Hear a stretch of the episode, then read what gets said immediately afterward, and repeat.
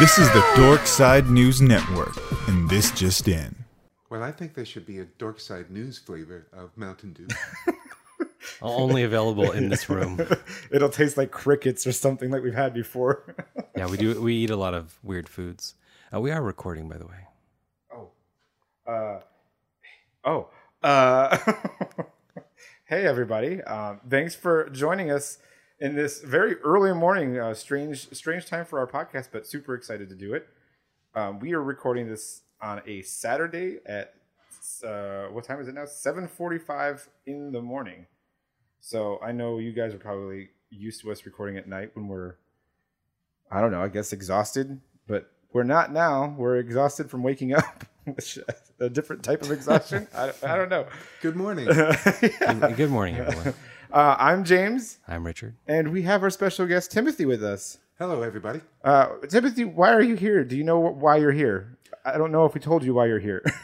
I am unaware of why I am here, but I am happy to be here nonetheless. well, our, our our podcast is called Dorkside News, and I don't think there's any anything more for uh, I would say a, a slightly above average person in the uh, in the respected uh, uh, fame category than someone who works at a comic book shop and is also a DM. So he is our king nerd for the day. Yeah.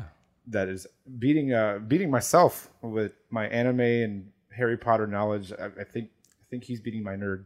My goodness. Um, we're gonna have the interview with uh, Timothy after we go through the news, like we always do. Well, that's uh, well, I say always do. We've done it twice now, where we've done the interview. With the, with the interview. Yeah. Or the news with the interview. Yeah. It seems it seems to work. I like it. So, um, feel free to chime in on any of these news bits that you like, and uh, we'll um, just we'll get started on it. Yeah. Um, What's the news of the world? the news of the world. We're starting with ditch the switch. It is a trending hashtag. Yep. 36 states have put into legislation trying to stop changing the time zone. It it's getting momentum. I guess it might happen. Um, they tried this in the 70s. People hated it. I don't think parents want to send their kids to school in pitch darkness. I don't. That's just this is I mean, I don't care. I will vote against getting rid of the time zone switch, but I don't really care because my phone tells me when to get up and I go to work. I don't it doesn't really matter if it's sunlight or not outside. Yeah, half the time it, for me it's sunlight, half the time it's still dark. It, it makes no difference to me. It's the same time for me, regardless. But I don't think I don't think people understand how dark it's going to be when their kids are going to school. Like it's going to be really dark. It's going to be very dark. I don't. I mean, I see this trending. I don't see it succeeding. But if we were going to try and have a, a hashtag succeed, I'd like hashtag ditch the uh, daylight savings time. We don't need that nonsense anymore. It's it's done. That's what they're saying. Oh, I thought this is you said time zone switch. I misunder I misunderstood what we were talking about. Yeah, okay. No, I get it. Yeah. Okay, so then I am for ditch the switch. Then. I know you are. I know you are. I don't like the daylight savings time. I don't I don't need it. It hasn't saved my time in daylight at, at all. It literally has. It saved the daylight. It Yes. has. I mean, uh, okay, whatever. Do you know why it was why it was invented? Why daylight savings time exists? For farmers, Yeah, farmers wanted to get up at a better time for themselves by just changing their time back. I, I'm telling you, people don't like to work in pitch darkness No, if they have to work outside. And I get that, but with our current technology now, we don't we don't need to. because you're a computer worker in a casino where there is no time. The casinos have no time. Eh, People at home, if if you've never been to Vegas, when you step into a casino, it has been designed to take away time. So I don't even know what I don't even know what James cares. Number one, but number two, the people here in the city doing construction, which is year round. Our city does like road construction and house construction year around. It seems like the fifteen, the two fifteen project is. They're going to be having work lights out if they have to work at 6 a.m. and now suddenly 6 a.m. is pitch dark. Yeah. I still think we should ditch the switch. Do you want to ditch the switch, Timothy? Let's ditch it. I'm I'm Let's ditch it. 36 states. I'm I'm uh I'm probably out on this one. So I guess there's, I mean, you know, for half the year, you're you're like, ah, I am waking up so early. But there's that one day of the year when you, you know, uh, what is it, uh, fall back, and you get an extra hour you get an extra day. hour. I love that day. But then it, you know, it's just as bad when you spring forward, and now you're like, ah, I just I'm lost always willing to give up sleep. All right. Uh, the next one. Uh, we've talked about J.J. Abrams and his son um, in his, their comic book uh, before. Yeah, But- they're, they're doing a five part Spider five part Spider Man series. They are doing a five part Spider Man series. What we didn't really know too much about at the time was the villain. Now we do. The villain's name is Cadaverous, and he does cadaverous things. I mean, he's. If uh, if you go to our show notes, we have uh, links to the images of uh, of this villain Cadaverous, and it's pretty gruesome. It's pretty it's pretty good. I'm excited. I mean, J.J. Abrams is. I think he's the fixer. So if. Are you a fan of J.J. Abrams at all, Timothy? You know, the favorite thing of mine I think he's ever done is probably the adaptation of Stephen King's 112263 with James Franco in the lead role. That was the Hulu series. Wonderful. I think he has the Midas touch to some extent. Yeah. Maybe not so much with Star Trek, but I think with a lot of uh, other stuff. Yeah, I I like Star Trek. Um, I just I feel like there's obviously there's there's some parts that could have been better, but there I just think he's he's the fixer. Like they bring him on if like if the series season or not season if the series or the IP is failing, J.J. Abrams would be the one to Did fix did Spider Man the comic book need fixing though? um, well, I think probably not.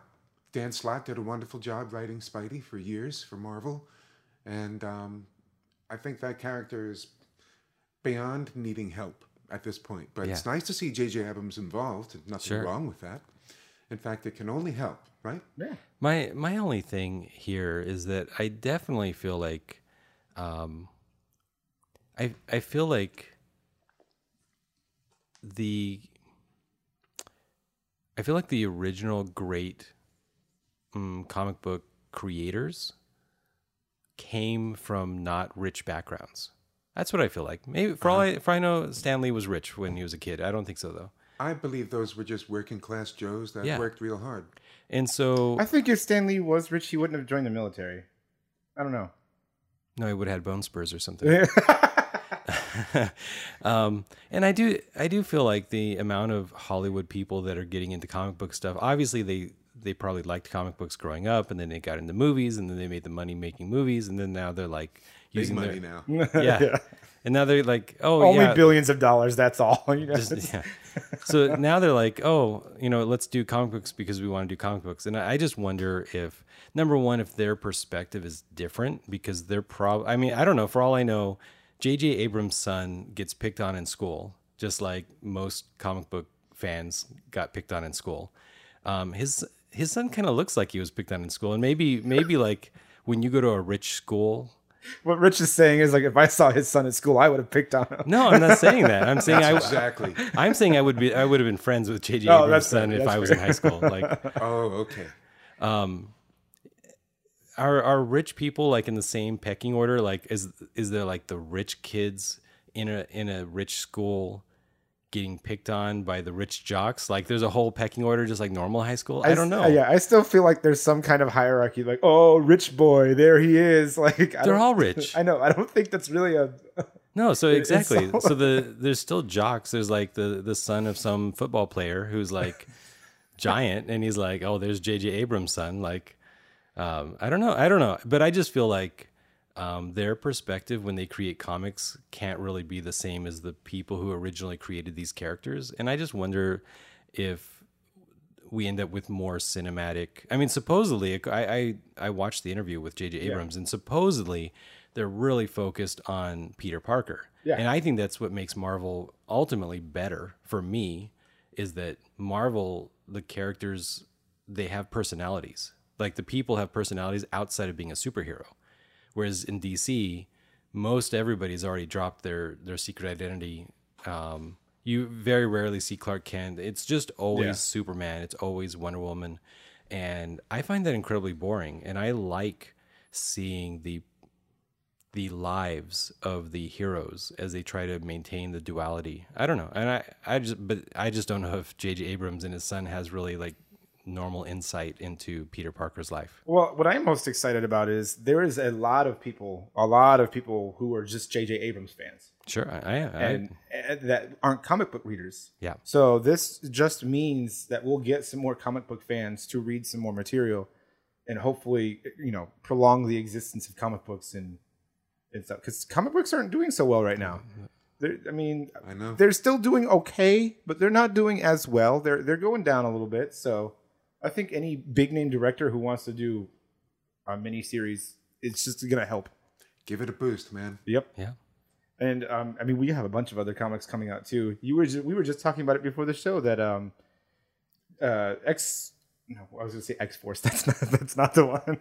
Which one? um, the X Men series, the new X Men series by um, oh, the Hickman series. Yes, House thank of you. X and Powers of X. yes, Yeah, I think each of those is running for uh, six issues, and they're coming out weekly instead of monthly.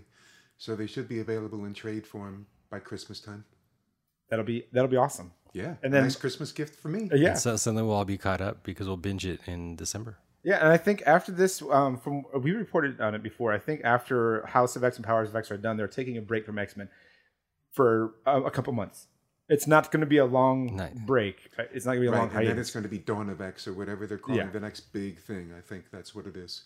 And I'm ex- I'm excited to see if this new X Men stuff ties into the MCU at all. I don't know if it will because they've been very good at. It might. It, might. It could. They've been keeping most of it separate now from, I guess, the timeline and where we're headed. Like the, the timeline now has technically mm-hmm. has two caps in it, so. um, It's getting a little weird now with that stuff. I agree. I don't, I don't, I can't. That's the one thing I can't stand about the timeline, uh, being all jacked up now with having two caps in it. So you're telling me, um, Steve Rogers, the man who's there to defend the people and do all this stuff, now another version of him exists where he's with his, you know, with the love of his life, and when there's trouble, he just ignores it. You cannot tell me someone like that ignores. Well, Well, Sam Wilson won't ignore it. that's well, that's true. well. I mean, Sam Wilson won't have been av- won't have been alive though in the fifties. So- so that's that's, a- true too. So that's the concept, right? Was when Captain America was young, powerful Cap, he just becomes a working guy. Um, back in the 1950s. Yeah, his his I alternate. I mean, we don't know what he does. Maybe he became a writer. I mean, I don't, or a gym coach. We, you know what? There it is. There's the link right there. He didn't. He became Stan Lee. That's what he did. He's not. He's no longer Steve Rogers. He's he's Stan. Maybe Lee. if he lost the superhero serum and turned back into the original kid that he that he was.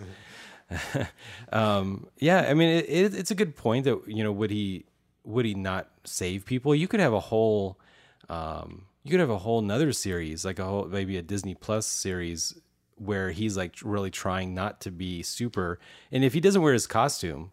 He can still save a kid from being hit by a bus or yeah, something. yeah, yeah. And this is this is the same thing that we talked about with the new Star Wars game coming out from Respawn that I am super excited about. It was remember the story for that one was um, all the, Je- the the Jedi Order has been uh, has Mm-hmm. Yeah. been given. All the Jedi are dead. You play a Jedi who is trying to not be a Jedi, Yep. and he just can't help it. He has to be because he makes friends and his friend's gonna die, Yeah. and so he's like, "Oh wait, I have to use the the, the, the force." force. so it's it's super interesting in that aspect where can we get Cap? Like if we did a Disney series, can we get Cap to break his? I'm not going to be a superhero. A shell, I guess, is what Sure. it is.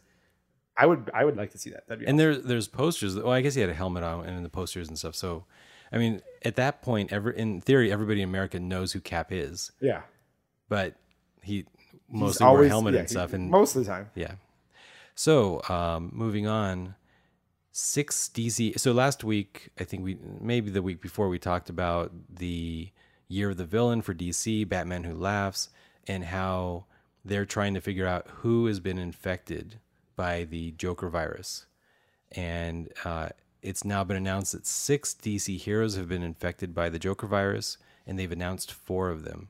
This is kind of spoilers, but I mean, obviously, you're going to see the comic book on sale, so it's it's inherently. you probably might actually read it before we even put the podcast up. So yeah, I don't, I don't actually, I don't know the release date on these. If if uh, if you go in the show notes and you click on the link, then you can just probably follow through and actually probably buy it or something. If if you don't go to your local comic book store. Um, the heroes that have been infected is Shazam and Blue Beetle. I didn't know that's a. I guess it's just one comic book line. I don't even know why they're hanging out together. That's weird, isn't it? It's like Doctor Strange and Punisher have their own thing together now, like a buddy cop. I, I hope it's like an evil buddy cop series. That that'd be fun. It's weird. Well, I think if you're going to out do the buddy cop series, you're missing a very important character. It's it's at least it's tongue in cheek and funny, so you can tolerate it, I guess. But Shazam and Blue Beetle, I, I know what you mean. That's a strange pairing right there. If you if you did a a, a Strange and, and Punisher comic, you'd need Strange's cape as a third character, oh, of course. the comedy relief the whole time. the one holding the gun the entire time or. Um, the next villain or the, the next hero who's become a villain because he's been infected is Hawkman. Ooh. And he looks pretty gruesome. Definitely go to show notes. Click on the link. View the view these uh, comic book covers because wow, Hawkman. Uh, I I love Hawkman for some reason. I don't know why, but I think He he's. just I, keeps coming back. He does he does just keep coming back. I also well, I also feel like he's underrated. Like if you don't know, holy crap, he does look crazy. Yeah, it looks crazy. Holy yeah. Um, I, th- I think he's just underrated because the the name Hawkman doesn't strike fear or justice or anything. It's just oh, okay, he's a hawk, whatever. But if you actually see the, He's the- a hawk. yeah, what the heck? I mean, you know, what I mean? like like Spider Man is also, I feel like in the same boat, but Spider Man has had has had time to build up to who he is now. Well, Spider Man has powers. Yeah, Hawkman has powers. What's his powers? Hawkman's uh, able to reincarnate constantly, and he has that incredible big studded Yeah. mace that he He carries has the around. mace. Well, Yeah. the mace with uh, what's it made of? Vibra- It's not vibranium, but it's uh, neutronium. Could be. I'm actually not sure what it's made of. Oh yeah, it, it's it's made of this uh, uh, nth oh nth metal. I'm pretty sure it's nth metal is what it's made of, and Wow, uh, never heard of that. yeah, yeah, That's So, great. uh, so I I don't I don't know that I feel like die the ability to die and come back is is I mean obviously there there was That's a a couple power. that there that it's a power. There's literally a guy whose only power is that power. Deadpool is literally that guy. no, no, no. He does it immediately. Okay. well, Hawkman yeah. isn't just going to come back in the same battle. I don't Right, think it takes time. it takes time. That's, So that's fair. That's fair. Yeah, I don't know. I mean, when Hawkman doesn't have his equipment, he's basically a guy as far as you know. I mean, yeah, you might kill him and then he might come back and be angry about it or something at some I- point. I don't I don't even know how long it takes him to come back.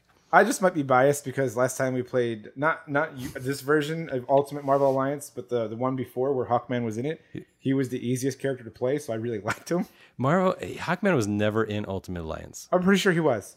Hawkman is DC. Oh yeah, he wouldn't be in Ultimate Alliance. No, not that one. Uh, damn, what game was it then? There was a game where I played that was very much like Ultimate Alliance. Maybe but it was uh, DC Ultimate Alliance. I, in- I have to look it up. In an alternate universe where there was a game like that, James played it and he's angry about it. Okay, I get it. Um, Supergirl is this is why we don't podcast in the morning. That's true. uh, Supergirl looks like she's the new poster child of the what's that movie? Uh, the no no no the um, I have to look at her first. you watched the movie and you hated it uh, with Superman killing everybody as a kid. oh, ah, Brightburn. Yeah, Supergirl is the new Brightburn. That's She literally, yeah, she definitely looks like. James, you watched Brightburn? I, I did watch Brightburn. I'm sorry. Yeah. there is so many shows on Netflix that he has not watched yet. But meanwhile, he watched Brightburn. Well, okay, so let me explain why Superman is my favorite DC Comics superhero of all time. Uh, I have a long past with him because of stuff that's happened in my life before, where I'm a big, big Superman fan, and I was super excited to see Brightburn. And holy crap, that was an awful movie. I, I mean, I it- apologize. I apologize. Uh, It, it was up there with Mortal Engines. That it was that bad. let's hope there's not a sequel. There we go. Uh, Uh, the scary part about that was in Brightburn, they made very loose mentions to other stuff that would be a sequel. Because there was a news broadcast, I think, at the very end, where like, there's some terror in the sea. And I was like, oh, they better not do Aquaman next. Hmm. It sounded like that's where they were headed. maybe you know i i'm i'm kind of open for it personally um Speaking of, I just got really excited. I just remembered something. I hope aquaman's like cthulhu man or something but okay go ahead Black Panther 2. I know this isn't in the show notes, but I just remembered uh, hearing about it. Um, you have one job I know. Um, they people think that they they have the theory. This it's not a link that I could put anywhere. It's just Okay. something I heard. Uh, people think that they might have figured out who the villain for Black Panther Two is going to be, okay And I was like, okay, if they say who I think they're gonna say, that would be dumb because we know Michael B. Jordan's coming back to reprise his role in some fashion to do. Um, I still think he's going to be just a, another ghost, yeah, a ghost in the, like um, you know, because he drank the serum and then he died, so now he should be with the rest of the kings. so, do you remember in Infinity War when oh, was it Infinity? No, I think it was actually Endgame when Okoye reported into Scarlet or not Scarlet Witch, uh, Black Widow. Um, like you know, when she was sitting at the desk and she had these four yeah, yeah, screens. yeah. Okay, yeah. Okoye reported in and said something's happening at the bottom of the sea. I think we should go check it out. Yes. So Yes. people think Black Panther 2 is going to take place in some form of water. And the only villain that would matter for that is Namor. Huh. Um, I could see that. They, they would have to get rights from Universal, I believe. Um, Oh, that's right. which they already did for Hulk in like some sort of weird way. So uh, yeah, I, I see that. Do you know the Hulk's rules? I just found those out as uh, recently as well too. So the the rights that Universal has on the Hulk, um, Marvel is allowed to use the Hulk in any fashion that they want, except he can't be the star of his own movie.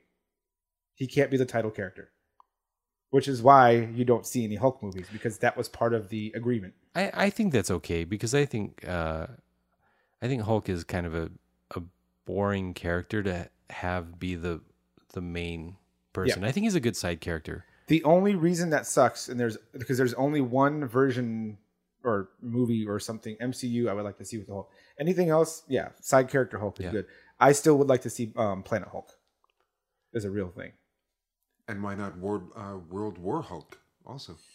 Ooh, that's a good one. I um I thought that that was basically done because of Thor Ragnarok.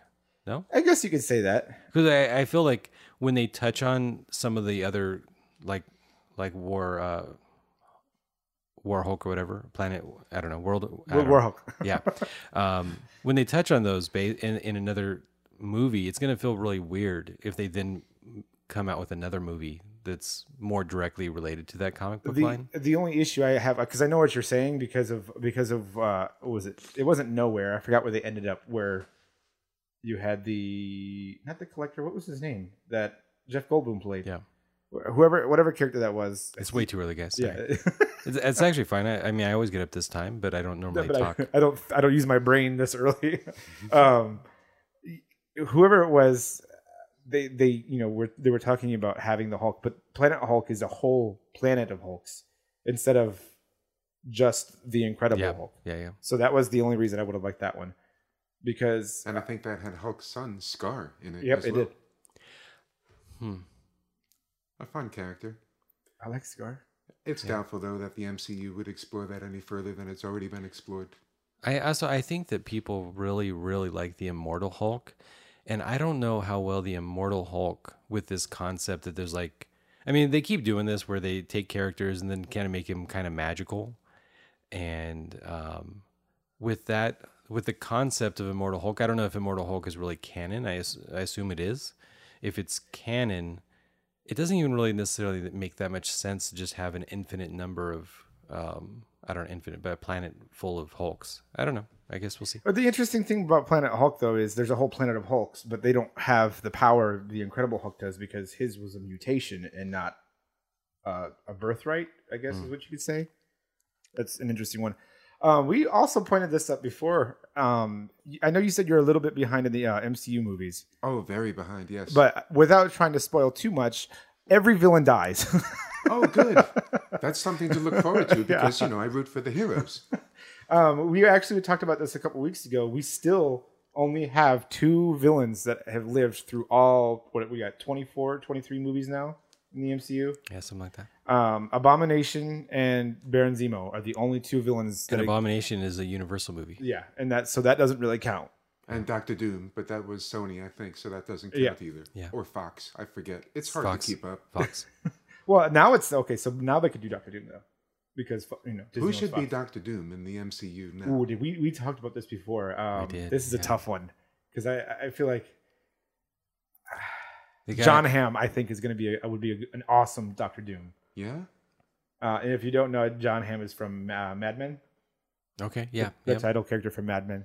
I think he'd be awesome. I I enjoy referring to John Hamm as John Hamm from Sucker Punch. He was pretty cool in that. Oh, I completely forgot he was in that. Holy crap! You love And Sucker Sucker Punch. Punch. is one of my like It's early. It's early. yeah, you know? Sucker Punch is one of my favorite movies too that always get pooped on by everybody else. I love Sucker Punch and I everybody love else. that film. Ugh. I, I just love that film. Yeah. As for who could play Doom in the MCU, boy, I don't know. he posed his own hard question. I, I feel like um, DiCaprio. Ooh. Oh. my it's a great cast great cast however um, they normally any character that they want to have in a lot of movies they normally try to cast a no name person because they're so much cheaper Yeah, trying to put DiCaprio as uh, Doctor Doom in ten movies will basically cost all of Disney's budget. I think, yeah i don't know Uh, yeah which is crazy because Disney makes a lot of money. however i think in the past some actors have actually taken um, reductions in their pay Yeah. because so many people want to be part of the mcu And we're still waiting. And so another good piece of news: Keanu still wants to do a part in the MCU. Maybe Keanu Reeves as Doom. I could. I know. Every time I yeah, every time I hear that, I always see the the scene from Matrix and Bill and Ted in my head, both playing together as some form of Doctor Doom. Are you stoked for the new Bill and Ted, by the way? Oh my God, yes. Me Um, too. They actually just showed some uh, some trailer footage for it, and I don't know how, but those two didn't age. Good for them. They may have gained weight Maybe, that's, that's yeah, fair. maybe. And um, from what I'm understanding, too, Death is coming back Oh, no kidding. for the third one. Ooh. So he I, also looks the same I mean, Death always looks the same. So, um, I, I guess. Well, continuing on this this Batman Who Laughs, since we sidetracked a little bit, um, who else is there? so uh, they've announced six but we don't know So there's two. There's four, still four two. known with the covers. The other two we don't know yet. There's so still two hiding there's shadows. Shazam, Blue Beetle, Hawkman, and who? Supergirl. And Supergirl. and Kara. Poor Kara. Yeah. So I mean, I mean, obviously they're gonna cure these people. Uh, in Or Hawkman will just come back. the you know, spoiler for Batman Who Laughs, but in the Batman Who Laughs universe, when Batman gets infected with the um, Joker virus, he wipes out the whole world. Oh, He you he, mean he infects the whole world? no, he kills the whole world. Oh, that's different. He uh, first he guns down his crew, and then he progressively kills the rest of the Justice League because then because they would cure him, and he doesn't want to be cured because he's the Joker now. So he would he went on to kill the whole world? Yeah, Where So- did he get that much ammunition? He's just He's, doing this all he's with a gun? Batman. It's on his utility I, belt. I have no idea. I, I, I mean, we're all waiting for the trade paperback, but um, Guilty. um, and that was that was uh, the Batman Who Laughs series is a different evil Batman and a different Batman alternate universe each one. So they're they're being pulled together by some sort of other master villain, um, who ultimately, I mean, I don't know, I we were talking about that. we, we don't know. Who's the Who's the overarching villain for the Batman Who Laughs? Mister Mxyzptlk. Just for fun. just for fun. He just Where's wants he to see been? what We need more of him. That's what we're always saying. We need more Mr. Mxyzptlk. We need more Bat-Mite. We need more. And in um, Marvel, we need more Impossible Man. Where is he? I know. This is the fun stuff that really should be out there a bit more. Well, with the new What If series on Disney Plus, we Looks good. yeah we might be able to get some of these things. It's just my mind went. I think we're going to see some Marvel Zombies stuff. Yeah, yes, obvious- because of the what if. Yes. Yeah, Um, actually, so we were we were talking about this in the in the what if logo when they when they put up all the, their schedule of all the stuff coming up. If you look close, you'll see a little zombie in Yep, there. and you see a zombie cap too. That's it's right. awesome. yeah. Very Uh, observant. I think that's a clue. My uh my mind went to one of the pictures I've just seen or a meme I've seen recently, which is uh some guy was like, uh, I just started working with a guy and his name was Wayne Bruce, and he's like when I when I first met him, I introduced myself. I went, oh. My old arch nemesis, Wayne Bruce, or no, cool my, my old arch nemesis, uh, Man Bat, and he's like, and he didn't laugh, and he's like, I guess he just didn't get it. Uh, and then some other guy was like, not all capes wear heroes. It was just like- that was great. Wow. We, we can't have remember the Impossible time I heard Man. We can't have Impossible Man until uh, Fantastic Four comes out though. So I mean, We have to wait. yeah. Well, I mean, It'll be worth. The I mean, you could, but it You just could, didn't make Spider sense. Spider Man did it very well. The the video game Spider Man did it completely without Fantastic Four being there. Yeah, but that's not Impossible Man. He's got to be worked in with the FF, I guess. Oh no, I'm thinking of I'm I'm putting the wrong man together. See, I'm again too early. Not Impossible Man. I'm thinking of Negative Man. My bad. Negative Man. Yeah, Negative Man was in the Marvel the Superman Oh, Spider Man yes, video game. That's right. Yeah. That's right. So, uh, History of the Marvel Universe number two uh, came out, and it's or it's coming out, and it's uh, they're gonna reveal the Mystic Destiny kiss that they've hinted at in the past that they that they were like. So they started the second uh, Brotherhood of Evil Mutants. Um, I don't like Destiny personally. She died. I don't care. I mean, it's just I just don't care about her. Whatever. I just You- feel it's weird that you're, if you're gonna have a character whose name whose destiny, they shouldn't die. that, that's in I their mean, she, in her their mutant name. power is the ability to see the future. So uh, I don't That's know. weird. Didn't we already have a Destiny? Wasn't that a Neil Gaiman Sandman? Wasn't he one of the Endless? I believe Destiny was the one with the big book and the hood. You never saw his face. But Destiny came out in 1981, though. So oh, that preceded Gaiman's book then. Yeah, yeah. So, but she's her character design sucks, and that's ultimately like there's nothing wrong with Destiny except I hate her character design. It's she got like this weird big blue head and like a yellow face, um, and I don't even know how you design a costume. Like maybe it's like I don't even know. I don't even get it. Um, it's kind of dumb, but anyway, I, I get that people that are that are invested in um, whether uh, I, I put mystic in the notes. It's actually mystique, but uh, We'll fix it. um, I know that Mystique is like the first lesbian character in the Marvel universe. A lot of people really care about that. They Um, do, but then you know you're always gonna get that one person that was like, "Well, Mystique can turn into a guy, so it's not really a lesbian character." Okay, Well, she did turn into a guy as a as like a cover for their like relationship thing, um, but a lot of people like they only hinted. Like Marvel wasn't brave enough to say that they really were together, and so now they're outright saying in this history of the Marvel universe, now they're together. So there you go. There's no more. There's no more doubt. There's no more. Well, technically, she was never uh, actually with Destiny. No, she's with Destiny. So So let's tell. I want to take a step back real quick. You just mentioned Sandman. Now I'm hoping you've heard the news that Sandman has been greenlit to be a TV show, I have heard this news. and How do you feel about this? I news? am excited because of the. I mean, because of who picked it up. Yes, of course I'm excited because I believe it was Netflix that got it, and um, it was either Netflix or Amazon, one of the two. But either one of those has yet to let me down on my TV shows. Why did Joseph Gordon-Levitt leave that project? That is a strange question. Maybe he wants to do Third Rock from the Sun again. I don't know. I, don't, I don't know. That's that's.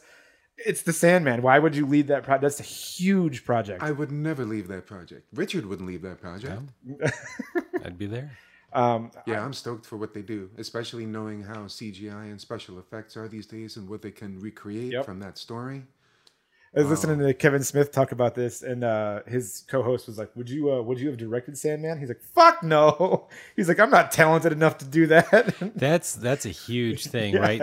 Uh, the biggest reason why I would have quit the Sandman is if it looks like it was getting just going downhill. I'm like, they're ruining this, and I don't want my name attached to this I'm- I'm out. I'm out. I'm Snydering this. Let's get out. Oh man, well I sure hope it's going to be a good one. I think it will. I think it should be. Um, everything I've seen and heard about it so far is a lot of the people who care about it. It's it's going in the right direction. Especially Neil Gaiman himself saying it's it's going the way he wants it to. Great. He he is he is so good at really being invested in the in the projects, and I think people trust Neil Gaiman.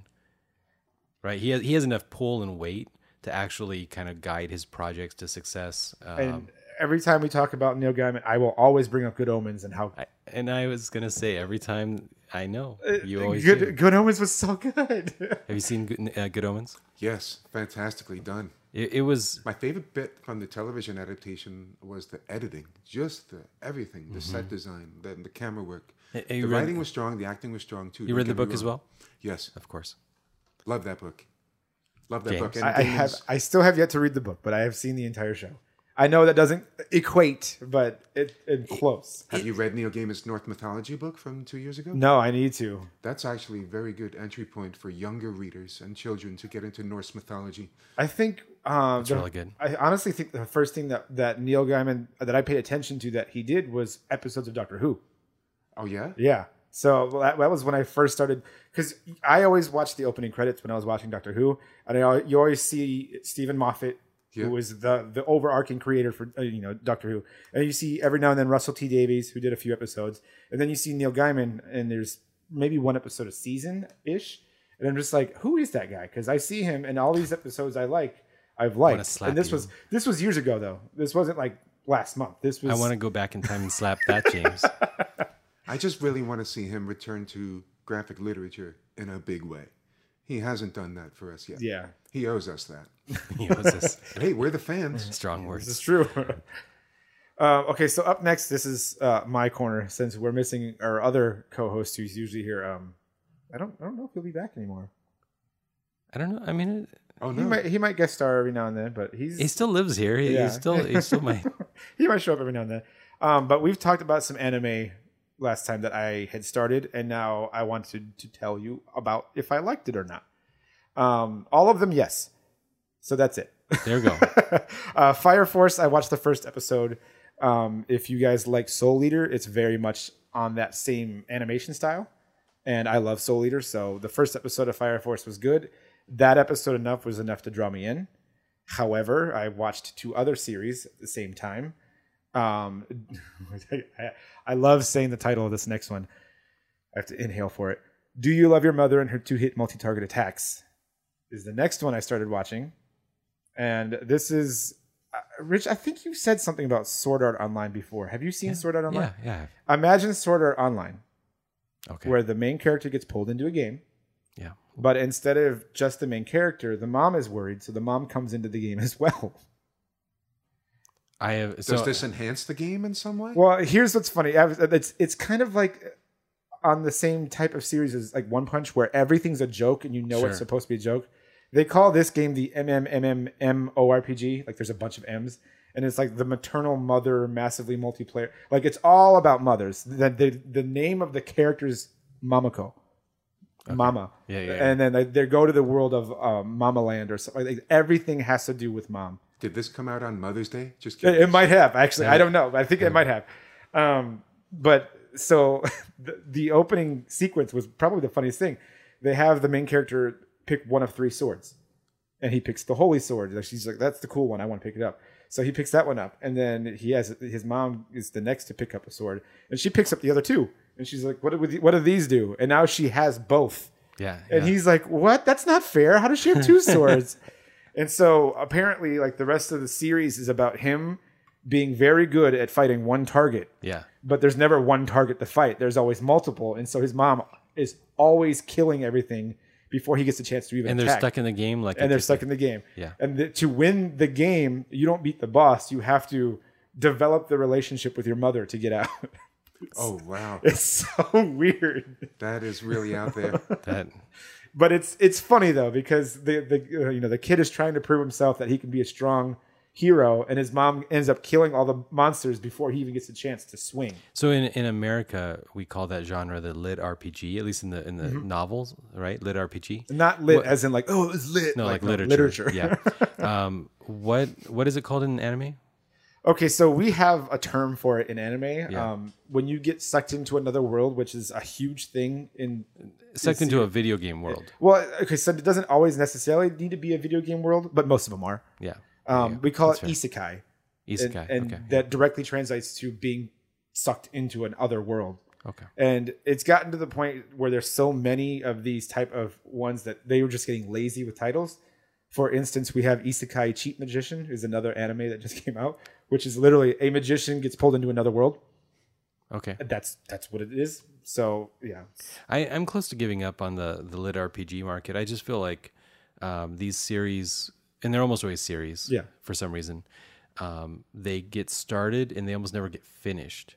The authors literally start another new series and another new series and another another new series, and I'm like, okay, wait a minute. Go back. A was- trilogy needs a third book. Where is the trilogy so that the character can either escape the video game world or somehow just get happy with living there? And the the the one which this this got big in Russia first, really. So one of the Russian authors I follow, he finished one of his, and it was complete garbage. So I kind of um, I kind of get that maybe there's just no there's nowhere for this to go yeah. because a lot of times their bodies have died they've like died while their brain was stuck in a video game so there's just nowhere for them to escape to and they don't age in the video game and there's just like Yeah. just nowhere to nowhere to go so I think the one thing I I mean I should have known by the title of the anime, but the one thing you need to know if you do plan on watching this, and it is it is worth watching because it's hilarious, is it's the entire anime is a joke. Know that going in that it's making fun of itself the entire time, just like One Punch Man does. And One Punch Man is honestly one of my most favorite anime because it does that. It knows it's being ridiculous and it makes fun of itself. I don't know if you know anything about One Punch Man, Timothy. Um, I know, in fact, my anime background is very, very minimal. so yeah that's me too. traditional anime always has the character power up, uh, you know, fight a villain, and then can almost never wins that fight, and then goes and powers up more, and then eventually beats the villain. Okay. Well, One Punch Man is about a, a, a man who is trained so long that his hair fell off, and that he can defeat everybody with one punch.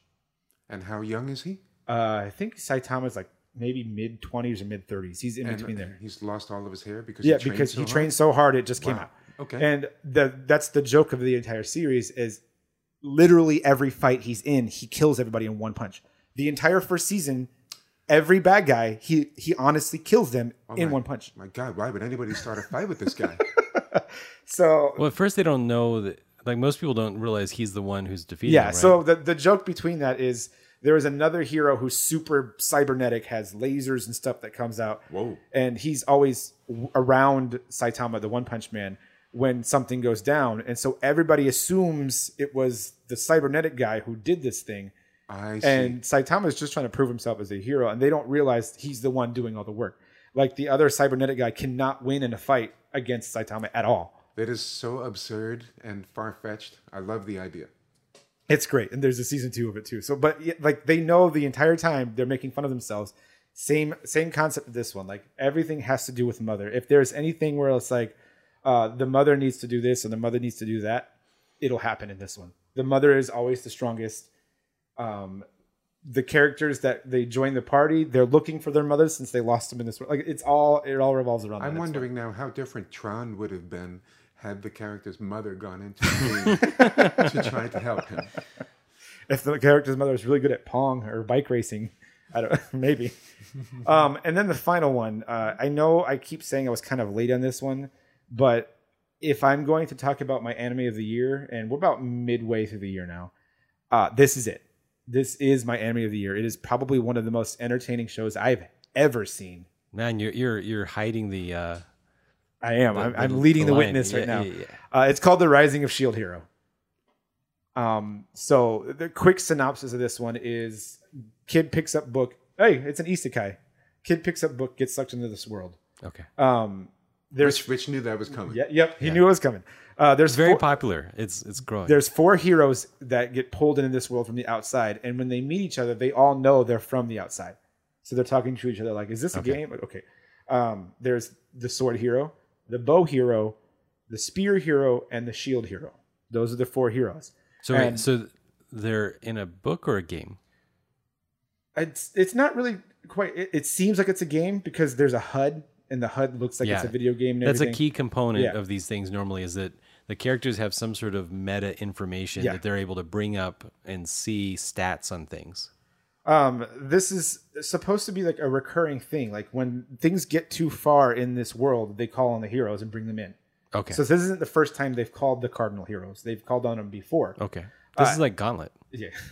Every time that the heroes come in, the shield hero is the one who gets the the shit end of the stick because the shield hero doesn't have a weapon.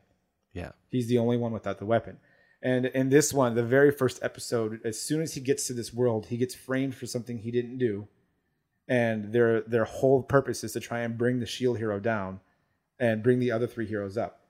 And in the first episode, the Shield hero gets so pissed off about everything that's happening, about he's being being blamed for all this stuff. He just stops caring, and he turns into this other kind of. He's an asshole now. I feel so sad for the yeah, Shield. but guy. for for good reason. He's an asshole because nobody believes him. The the bad thing that they think he did was But he's a cardinal hero. yeah. So they still have to let him proceed on because he's the hero. But what what they think happened was that he raped a girl, and what really happened was the girl set him up via the king, telling him or telling her to do so, Knowing he was the cardinal hero. knowing he's the cardinal hero to try and set up the shield hero. The when you get further along in the series, there's the religion that they practice. Okay, so so this anime of the year, when was it released? Uh, probably last year, I think. Okay, well that's not too long. It's- it's recent. And you said you were behind. I was like, are you trying to tell us this this anime from five years No, ago no. was an, It's- it is more- it is more okay, no, that's fair. Uh, the religion that they practice in this show is um, I forgot what they called it, but it's the three heroes religion. The three heroes. Three, not four. Yeah, the three being leaving the shield hero out. That's what I'm saying. That the whole world in this one is is built to bring the shield hero down, and the the re- the reason that it's so good is the show is called the Rising of Shield Hero, and how the shield hero does become one of the most powerful heroes Okay. in the show, and it's just cool.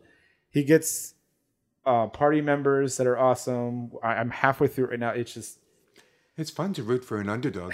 and the best part about it is, um, again, he has no weapon.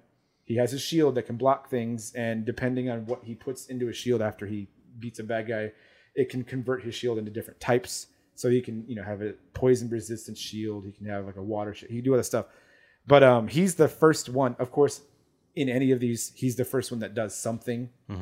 Um, he's the first one where he gets so angry that he curses himself uh, and the curse brings out the rage shield, which for every basically every skill that he's unlocked, it um, it shows it's it's something you have to see. But when he brings up his HUD, you can see all the skills that he's unlocked. Yeah. When he brings out the rage shield, all those skills finally uh, like, appear on his skin as like red blood and all that stuff Okay. and um, he just gets angry and to the point where he doesn't know who he is anymore. It's whoever's in front of him is going to die, Hmm. and his shield turns to all fire. He gets a big like metal arm and everything. It's super awesome, and like all these people are like, the shield hero can do some crazy shit. Where did this shit come from? Because nobody's seen any of the heroes be able to do this before. Because he's the first to be cursed Okay. because of his whole setup and the whole background. So So it's a good thing he got real upset and unlocked that rage. Exactly. So it's super good. I mean, if you guys are interested in, in an isekai or otherworld anime, if you like sword art, this is definitely my anime of the year so far. It's it's great. cool. Um, yeah, that that's that. That's my anime list. uh, up next, so this one is definitely more in your wheelhouse, Timothy. Um, Uh oh. we talked last week about. so, do you like B movies? B movies? Yes. Love them. So, uh, the particular B movie, did you like the Dungeons and Dragons movie? No. Well, that's good. Somehow 'cause, you knew I was going to say that, right? uh, it's good because they're trying again. I know they are. try, try again. If at first you do not succeed, I don't think there will ever be a successful Dungeons and Dragons film, but it sure would be nice to see them try. It's fun to watch them try. It is. I I have a thing for B movies where the more ridiculous they are, the more I end up liking them to a point. I think because I think Sharknado is ridiculous. I hate Sharknado. It's so dumb. But Mortal Kombat and Dungeons and Dragons, I like those movies because they're I don't know. Maybe they're just more in my wheelhouse because they're fantasy based. Hey, that's guess. quite all right. Um, anyways, D and D movie we're talking about is uh, possibly has two directors. Uh, So yeah, they're they're in talks with Jonathan Goldstein and John Francis Daly, who both co-directed Game Night. and Game Night was a good movie. Too. It was a good movie actually. Um, you see Game Night? I have not. What's that about? It is about um let's see, it had the the blonde who was the first Elektra in the first Daredevil. I, I can't uh, Jennifer Garner? Jennifer Garner, and it has the guy from Wow. uh, I can't remember the husband, but at any rate, so they're kind of am, am, am I right on that? I'm pretty sure it's Jennifer Garner and uh no, it's not. it's not Jennifer Gardner. Rachel oh. McAdams. I should have known. oh yeah, sorry. Rachel McAdams and Jason Bateman. So they are in. they they have this game night every every week or whatever. They uh, Meaning what? Like board game or card board game? game, Board uh, game, yeah. board game night, board, game games. night, like Pictionary and stuff like that. Not not really my style of board games. Not obviously these I'm, ones. I'm more like we have uh, we have all these Legacy board games and stuff. yeah yeah bigger crazier board games for for our game night. But uh, yeah, like Pictionary stuff like that. Okay. And they think they are part of a Well, so Um, it was it was dull. They were the the uh, the prac- uh, the people that showed up were getting bored of the same game. yeah. So they decided to enter into a new game. Well, his is- brother shows up. yeah. Oh, that's right. His brother shows up. His brother's like a scam artist. Um, I, I think. yeah, something like that. Yeah. It shows up and says that they've got uh, a murder mystery dinner that he he planned. That's the game for tonight. Cool. It's a murder mystery. Um, and the, the brother tried to scam him by making it an actual murder. Oh. I think someone actually It there is multiple layers. There is Yes. multiple layers. Like it's it's supposed to be his brother tricking them into thinking uh, that he hired a murder mystery, but then a real murder mystery happens. But then maybe the real murder mystery is not actually a real murder mystery. But then there's actually real criminals involved. So it's multiple different layers of wait okay so no it wasn't all like none of it was real oh wait no part of it was real oh wait no that part wasn't real oh but this other part was real i don't it, it gets pretty crazy it's funny um, that sounds fun. and so these two directors did a really good job making something that seems dumb just game night into a hilarious funny movie So maybe was they'll great. do something hilarious and funny with D and D. And if they went for hilarious and funny instead of you know dark and serious and cerebral, then we might actually get a D and D film that we can all really enjoy. I if if their goal is D and D, right? If if they, I mean, I still think that there is a wealth of Forgotten Realms novels that they should just take and turn into a movie, or take and turn into a TV series or think- something like that, and and that would be totally legitimate as long as they just ignore D and D. D I and D think has we nothing argued to do about with this those. before. You said Forgotten Realms. I'd prefer Dragonlance. No, Even some of those old adventure modules would be wonderful as sure, films. yeah. Yeah, there is just so much. Like you know, comic books have been mined for billion dollar movies. I think, uh, I think the D and D. hmm, I, I- can't I- really say universe, but D and D game. I know where you're going with it. There's there's Forgotten Realms and there's Dragonlance. There's all this material they can pull and from. Eberron and Greyhawk. Why would you make up your own D and D material when And you Ravenloft. have material to pull from? That is selling. I mean, a lot of people like these books. Yeah, I don't. I don't understand why you won't try to make something out of that. I think part of it comes from the fact that these creative types who make films want to really put their stamp on a project and want it to be theirs. So therefore, taking something that already exists and reskinning it for film isn't as satisfying to them because they're creative artist types. They need to feel fulfilled That's from, fair. from an artistry standpoint. So that's probably why you're not going to see too many books, modules getting turned into Which is it's super unfortunate because I I mean if I'm talking Dragonlance, you know who my favorite character is going to be and why I want a Dragonlance book because Drizzt. Drizzt is in Dragonlance. I thought he was. Am I No, he's not at all. Is my caffeine still not kicking in yet? Drizzt is Forgotten Realms. Okay, then it is just Forgotten Realms that I'm talking about. Yeah. Um, I- most most people, I think, when they think of Dragonlance, they're really looking for Raistlin. Uh, that, that's what we. I think we talked about. Uh, no, I, I- think we talked about this in the, uh, earlier in the morning, and Drizzt is just the name that was in my head. Oh, I I mentioned Drizzt Yeah. because I personally am annoyed with people who show up to the gaming table wanting to be, oh, I want to be a character like Drizzt. I'm like, well, I guess we'll send all the other players home. I don't think they want to be your side characters, but yeah, that's the, that was the name I just. It was stuck in my head. I did mean Raistlin. okay, yeah, yeah. Raistlin, um, everybody kind of likes. I, I mean, I think everybody likes racing, Would like to see movies, whatever. I do think. Uh, I think Timothy brought up a great point because when when a script writer looks at a comic book they look at the comic book and it's a it's already been visually done and they're like okay i'm i'm going to write a script of what i think a 2 hour movie would be Yeah. inspired from the story but it's and that somehow makes sense and everybody's been doing it. I mean it took a long time to, to do it but now they're, they're doing it left and right. And there's probably endless amounts of scripts floating around hollywood of hey i took darkest night and i turned it into a movie. You should do this right? Th- those kind of things. But it's so i think it's different to take um, a D&D module that's already written down and here's all the characters. It's basically already a script of how to run your game. And then it's like, okay, I wrote a script about another script. and yeah, it probably comes off as feeling like how much am I um how much am I stealing? Am I gonna is it gonna feel like I uh um It's like I'm not original? it's funny you said that because I, I actually wanted to pose this question real quick. On that note, with um, J.J. Abrams being the one that always comes with these scripts and is like, "Here, fix this." You think he gets sick of being that person now? Of We're- fixing franchises? Yeah, we're like he's just gonna get sick of like I don't want to fix it. For, I just want to make my own now. Can I just do my own? Well, own? he I mean that's how he started though. He he started by making his own with Lost. That's okay. That's fair. Yeah, and he and he failed to end it. Again, it's it's sometimes these the best stories are really hard to have them go anywhere cool. Well, maybe that's just what J.J. Abrams is good at. He's good at starting stuff and continuing it, and he just has to find somebody else to end it for him. I I don't know. That's Which is scary because we have Star Wars coming out soon. you know most people cut their teeth on um existing properties and Yeah. he cut his teeth on his own amazing like crazy world that uh you know kind of died or whatever but Before we go on to the, the next one, because the next one is is Star Wars news, uh, I would like to pose this towards you. Are you a Star Wars fan? I do enjoy Star Wars. Okay. So I feel, and I, this is a theory we've talked about before, but I feel like I I know what's going to happen. Well, not- maybe not everything's going to happen, but what's going to happen in the last movie. And, And- how did you arrive at this? because I just I try to put together clues that I've seen from trailers and, and from the title itself.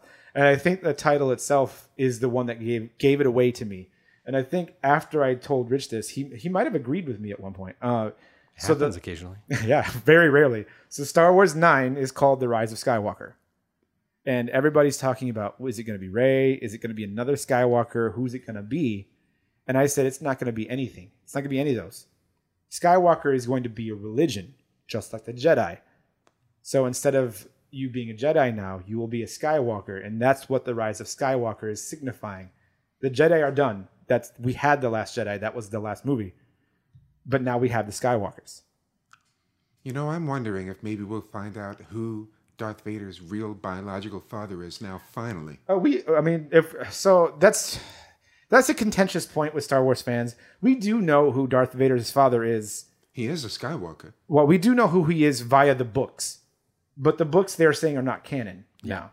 So via the books, he was uh, mitochondria put together, forced together, pun intended, using the Force from one of the Sith lords, and I forgot who it was. Um, I think it might have been the Emperor himself. I don't. I don't remember. I- It might have been Palpatine, but it was put together inside of uh, it- what's her name? Ish Ishma. Oh, I forgot what Anakin's mother's name was. Shmi. Shmi. Thank you. I had it Perhaps backwards. now we'll finally find out. Yeah. If if they're Uh, gonna like a canon version of yeah, an actual like this is what's real. Um, Yeah, wouldn't that be nice to finally see? It, I would, and that's been a question that's been plaguing me for years. But the one that I feel like is it has been. I, I don't. I would like to still know who Darth Vader's father I, I see is. a lot of people suspecting that Qui-Gon is the is the dad. I Wow. of as of late though, as of late though, the the Rey question has been plaguing my mind more. Who is Rey? Where does she come from? And why is she important? I feel like with them putting her in there, in the movies, she has some importance to something. Where do you stand on that whole Rey as a Mary Sue thing? I don't I don't know. I don't I feel like she wouldn't be. I feel like she would be related to someone and I honestly feel like the the theory that Rey is uh a Kenobi could be the, the best possibility. That would be fun. I thought they would have already shown us that by now if that were the case, but I guess we'll see. I mean, at this point, now that they've, um, I I mean, at that point, really, they're just saying that Obi Wan had a kid, or Obi Wan had a cousin, I guess, or something, and somehow they were in hiding. They didn't help with the rebellion. It's been fifty years. Never, never, none of them helped with the rebellion. They're still keeping her in hiding for some reason. We don't know why. That was Um, the biggest the biggest problem with that theory was the same thing I had a problem with. I, I liked the theory; it'd be awesome. Yeah. But that also means that uh, Kenobi had to get down when he was sixty years old or something for the time frame to be right for Rey to be her age. Obi Wan Kenobi would have had to have copulated at a very old age. Unless she was in stasis for years somehow. Uh, That Yeah. could be a thing Suspended too. Yeah. animation of some sort. The um, Or maybe sucked into another world, like a video game world for a while. yeah, Where she didn't age. She was in an Yeah. isekai, and she finally. Uh, Okay, so but on that note, our news. well, wait, wait, wait. Wait, so okay. you're you're assuming Obi Wan had her parents, right? no, that's Because her not the parents theory. died. That's not the theory. But that's that's a dumb theory. Her I know that's died. what that's but that's what they said that her parents died. They could lie. I mean, it's not that She hard. has to, memories. the memories that could have been tampered with with the force. There's an answer for everything when there's a, when the that- force is involved. I, I prefer the isekai theory over that. Me too, I think. there was a I forgot what it was. I think it was in Clerks when they were t- like they were talking about lightsabers. They're like, how how does the lightsaber know when to stop? And some guy's like, the force. He's like, that's your answer for everything. but then you got real nerds like that's like, oh, it's the crystal. The size of the crystal tells you how long the blade is going to be. Which, by the way, you can get those crystals now at uh, at- Target? no, not at Target. I wish because that'd be a lot cheaper where you can actually get them. You can get them at Disneyland now, where you can Oh. build your own lightsaber. Wow. And uh, That's fun for the kids. yeah. Um, actually, if you are a fan of the show and you um, really, really want the special Kyber crystal, there's a like one in thousand chance if you go to build your lightsaber, li- lightsaber, lightsaber, that you can get a very special Kyber crystal in in the packages that they have. And I believe it's a black crystal. I think. Um, I forgot what it was. But people have figured out how to find out which one it is already. so if you really, really, really want this special Kyber crystal, take a light and shine it into the box, and you'll see the difference That's- very, that's very hilarious. easily. Um, If only we all carried a flashlight in our pockets. Oh, oh, wait, wait, we do. we do now. I am very interested in going to um, the Star Wars world in, in Disneyland and, Oh, do- yeah, and doing sure. all the stuff. Sounds Um, fun. But what's funny is I have always been, you know, more in tune with the Jedi and all that stuff. But for, well, for me, like to build a lightsaber and stuff, that was the coolest thing for me. Okay. But now you can build a droid too, and that has actually piqued my interest more than building the lightsaber has. Building my own droid is that that just seems awesome. What It- kind of droid do you want? I don't know. That would be the hard part. Um, I've, I I think I like the the BB the BB models Okay. because of I feel like they're technically kind of all terrain because of how they work, Seems to be. but but not. But I guess you could say R two is all terrain too because of the thruster jets and I don't. I don't think you're going to be building a droid with thruster jets. so exactly. you can probably build a BB unit with uh, the magnets and have Yeah. it roll around. Well, and then if you in in the actual movies, BB was very definitely uh, all terrain because he could shoot the little hooks out of himself and pull himself up on ledges and stuff. But yeah, Sure. that's that's not going to happen in this in this droid. But um, it's super cool because the lightsaber you build and the droid you build when uh, I the next ride comes out. I forget what it's called. The uh, the Millennium uh, the Millennium Falcon ride or something. That's like a, a half an hour ride or whatever. Um, all of these Half an hour ride? yeah, it's Wow. it's you go on like a five minute ride, you go to another part, you go on another five minute ride, you go to another part. It's a long chain of things, but it's all one ride because you're going from one step to one step to one step to one step. I mean, that sounds amazing. I just don't exactly understand how they can, you know, push thousands of people through it per day. I, but yeah, okay. me either. I think that's why there was Disney a big, magic. a big, a big slowdown. Um, but the coolest part was all those things that you built prior to going into all of these rides. They now, um, they they like if you're. So at one point you're fighting stormtroopers with a lightsaber in, in this in this virtual reality thing you're doing. The lightsaber that pops up if you built your own is your lightsaber that you built Oh, that's cool. if you built a droid, the droid that you built is in that VR thing. Everything that you've built yourself is integrated into the show that you're doing. Have either of you guys been That's to new. Universal Studios, um, like Harry Potter Land? That's that's on my list for my birthday. I'm going there. Right. Not yet. So um, one Have of you? the I have. Yeah. What did I And- miss? So they have this thing where if you buy a Harry Potter wand there at the at the park, then I mean there's all kinds of stuff you missed, but the the thing that's relevant to this topic is you buy a wand and the wand has a um I think it just has like a little like a may might have an RFID, might have like a little um, reflective chip in it or something. and there's these runes on the ground throughout the the Gringotts area, throughout the Hogwarts area, where if you see one of those runes, it shows you a Harry Potter spell, so like uh, Leviosa or something. And if you do the the motion correctly, the display in front of you will, will come to life. So either the fountain will like suddenly start shooting water, or um, there are really like these stores where you can you can cast spells through the window and cause the things inside to to act as if a spell had just been cast on it. And so, of course, what's one of the things you want to do when you go to the, to the park? You want to buy one of these wands so that you can wander around casting spells, just like uh, just like Harry Potter. And it is fun. Honestly, I own one of the ones. um, the Does when- it still work? Do you ever carry around with you like? I uh, I mean I use that one when I cosplay as uh, Professor uh, all, yeah prof- well uh, my own professor but yeah a dark a dark arts professor and uh, Wow. so uh, I have I have not yet managed to succeed at casting a spell but uh, you know, he's, he's still trying. I'm still trying Uh, the the unfortunate part was how much was the one? Was it expensive? I try not to worry about money when I go to amusement park the entire thing is to extract as much money from my pocket This as yeah, no, that's true. uh, I think it was probably pricey 30 40 bucks okay, no, that's comparatively. A droid at Disneyland costs two hundred, and the lightsaber costs one hundred and fifty, I believe. okay So it's it's a bigger gouge, but I also feel like I mean that is awesome. I would I would definitely be that one idiot that's trying to find all the runes and casting all the spells. that's what we did yeah. But um, I'm going again this this November so I I'll- definitely feel like Disneyland has more integration because it, it's putting it into a show that you're doing as well. yeah So, but I mean, it, Harry Potter's probably not far behind. They're building another ride and everything, Yeah, sure. so it should it should be interesting. Oh, I just lost my notes. You don't usually shut off. Okay.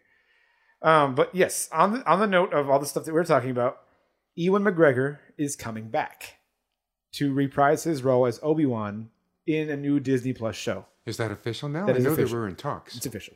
Awesome. Um, He loves that character. He said that he he really really wanted to reprise Obi Wan. So I- good for him. I saw the news and I, I think I got a little lost because I saw that when this was announced, this is now the third official show for Star Wars that's been announced for Disney Plus. I only know of two. I don't know what the third one. Yeah, is. the bounty hunter one. It's the Mandalorian. Yeah, and this one, which is the Obi Wan show. I don't know. I haven't heard the third one either. Yeah, but okay. Maybe they're referring to the Obi Wan one as the third. They are, but what's the so the Mandalorian is the first one. So when Disney Plus starts, Mandalorian will be immediately available. So that will be the first one. There's another one in between. Maybe it's Clone Wars or something. I don't know. There's there's another show that they that they've said is the second one, and then Obi Wan will be the third one. Is it going to be live action or animated? Uh, Ewan Oh, McGregor's one, question. I think, is going to be live action. I believe from what I from what I read. But again, I mean, they're all rumors except for the fact that Ewan McGregor is coming back. That's not a rumor anymore. Are That's the animated ones still canon? I I don't. I don't know. Because they're kind of comedies. How would they even be canon? It seems weird. that was the one thing that we were talking about before is of all the characters I'd want to see in the live action version um come come out in the ninth movie if Ahsoka somehow appeared I think I'd lose my shit because Ahsoka is just an awesome I love character Ahsoka, so you, you- are you familiar with Ahsoka I am not. uh so uh, what is her I forgot what her race It's is it's She's like the- a Twi'lek. yeah Twi'lek But uh, but she's n- is she wait, is she a Twi'lek? She's a blue t blue t Twi'lek. What's her deal? she's a Jedi Oh, and uh she's, she's crazy Yeah. Uh, she's or she's a super strong Jedi. Um, I don't think as strong as Luke is, or well, I mean Luke. I think was the most powerful Jedi of his time. I I, I think thi- it would be fun to see more Jedi get involved in the stories. it's definitely i mean that's um the the purists are always like well you know after such and such point there's just there should not be logically that many jedis running around but then on the other hand the number one thing that people love about the star wars universe is the jedi so that it's always got like this it's catering or, or pandering do you just want to fill the world with jedi and the answer is yes you basically just want to fill it if you want to make money you got to have jedi that's why um, that's why the first thing that disney had is hey build your own lightsaber not build your own blaster Yeah. right Yep. so, yep. So the money's in the Jedi. And it's funny too because um, Disney, I guess now Disney and the Star Wars manufacturers know this, and even the directors they knew they knew what they were doing because when they introduced Porgs, I was like, Porgs are so dumb. Who wants a Porg? And then I saw the Porg and I was like, I kind of want a Porg. Just same with the Ewoks. Ewoks were never supposed to be a thing, and they were like, let's make a marketing tool. Let's make them the Ewoks, and the Ewoks became. A, I loved the thing. Ewoks as a kid. So it's funny because I was like, I don't want a porg. That's just so dumb. And then I keep seeing them everywhere. I was like, okay, maybe I want a porg. Maybe it worked on me. It probably did. All right. So uh, this next one I think is for you because I don't know uh, anything about so this. Netflix is releasing another series every week for the next four weeks, something like that. And one of them is Mindhunter season two. And I just put a link in the show notes. Five things to remember uh, if you. It, so it's been almost two years since Mindhunter uh, came out. Mindhunter, Mindhunter, is a show set in the 1970s about when the FBI started interviewing serial killers okay. because they were trying to convince their superiors, hey, we should actually study these people because it was becoming more of like more of these serial killers were coming out and they were like to catch these people we need to we need to understand how they work um, so it's kind of an interesting little uh, um, crime crime drama kind of thing and uh, yeah so if if you've watched it but it, you've forgotten because it's been so long since season one you can just click the link in our show notes catch up five things to remember uh, kind of gives a synopsis you could you could see if you at least even want to watch the show if you haven't watched it at all so i just thought it was interesting because it has been a couple years now and uh, there you go I just I'm glad Netflix is. I mean, they're not going to stop, but I'm glad Netflix is still going. They're still throwing their money at new and series. endless and- numbers of series man and it's crazy. there's i mean there's going to be too much to even watch at one point i mean there already is now but i'm it's just so much stuff that i i'm glad that like all these things that you would never expect to make ever make it to television netflix is like yeah we'll do it and I, I just we get uh, all kinds of good stuff we got altered carbon because of that That i- I mean, amazing. That's still that's still my favorite. I, I think it is. It's just outright my favorite netflix sci-fi original. show. oh okay, okay i was going to narrow it down a little bit but a sci-fi show that's that's big Yeah, like like serial, you know, thirteen ish, Yeah. thirteen episode thing. Yeah, yeah. um spe- speaking of serial fiction show uh the magician is getting the, magi- the magicians sorry uh is getting a five series comic book Good for or them. five five not five Now this is a comic book uh, based off of the novels. yes Off of Grossman's books, right? Yeah, not not the Excellent. show. yeah not the show you um, like the books? Love the books. All right. I I was gonna. I checked out the books and I was like, I don't. I don't know if I can handle the books if it's even more cynical than the show. And people are saying it's even more cynical than the show, and I was like, I don't know, because the show is kind of a downer, and I was kind of like, I we love the show. Uh, I think everybody in this house loves the show. Yep. Well, the books has the cozy horse, and the show doesn't. So there's a point for the books. I don't know what the cozy horse is. Oh, well then read the books. There, okay, there we go.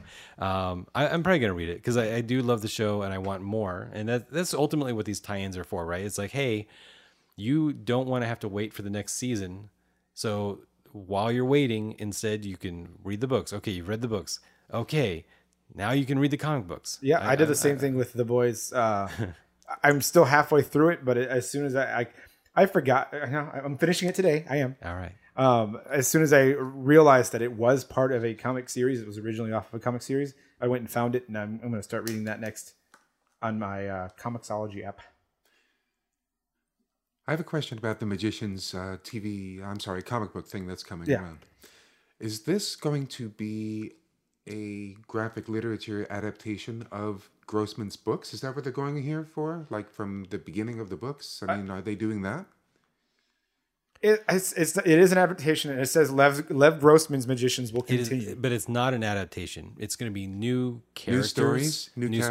stories. Yeah, Oh, set in that world. same world exactly. Oh, wow, nice. This and the, the synopsis was really cool. Long after Quentin and his friends have graduated from Brakebills, Oh, very nice. Dean Fogg welcomes a new group of magicians. Which, But- which publishing house is putting this out? Is it DC or Marvel or Dynamite or Dark Horse or who? That's a good question. We should. Uh... It is Boom, Boom. Studios. Boom. Cool. Yeah. Um, but the most important thing here that I thought was a very important note it says Dean Fogg welcomes a historic new group of students to the school, the first ever class of hedge magicians, rogue practitioners, and unsanctioned magic. So all of these hedge witches are finally going to be allowed into uh, Brakebills for the first time. Which, if you're a fan of the show, that means. Well, this is long after um, Quentin has graduated. And say- and instead of the books, because we don't, I don't really know if the show has gone off the rails from where the books went. Yeah, we have to. We'd have to read, read and watch both. We'll, we'll get there. We'll let you know. Yeah. This next one is again for you. I don't know anything about this. I'm done. So Netflix put in an order for Agent King. Um, this is about Elvis Presley as a superhero, Yes. and uh, it's a, it's gonna be a comedy. So I'm imagining. I would imagine it'd have to be a comedy. obviously, yeah, obviously. So it's gonna be an adult animated comedy series. It's probably gonna be gritty, dark, uh, wacky.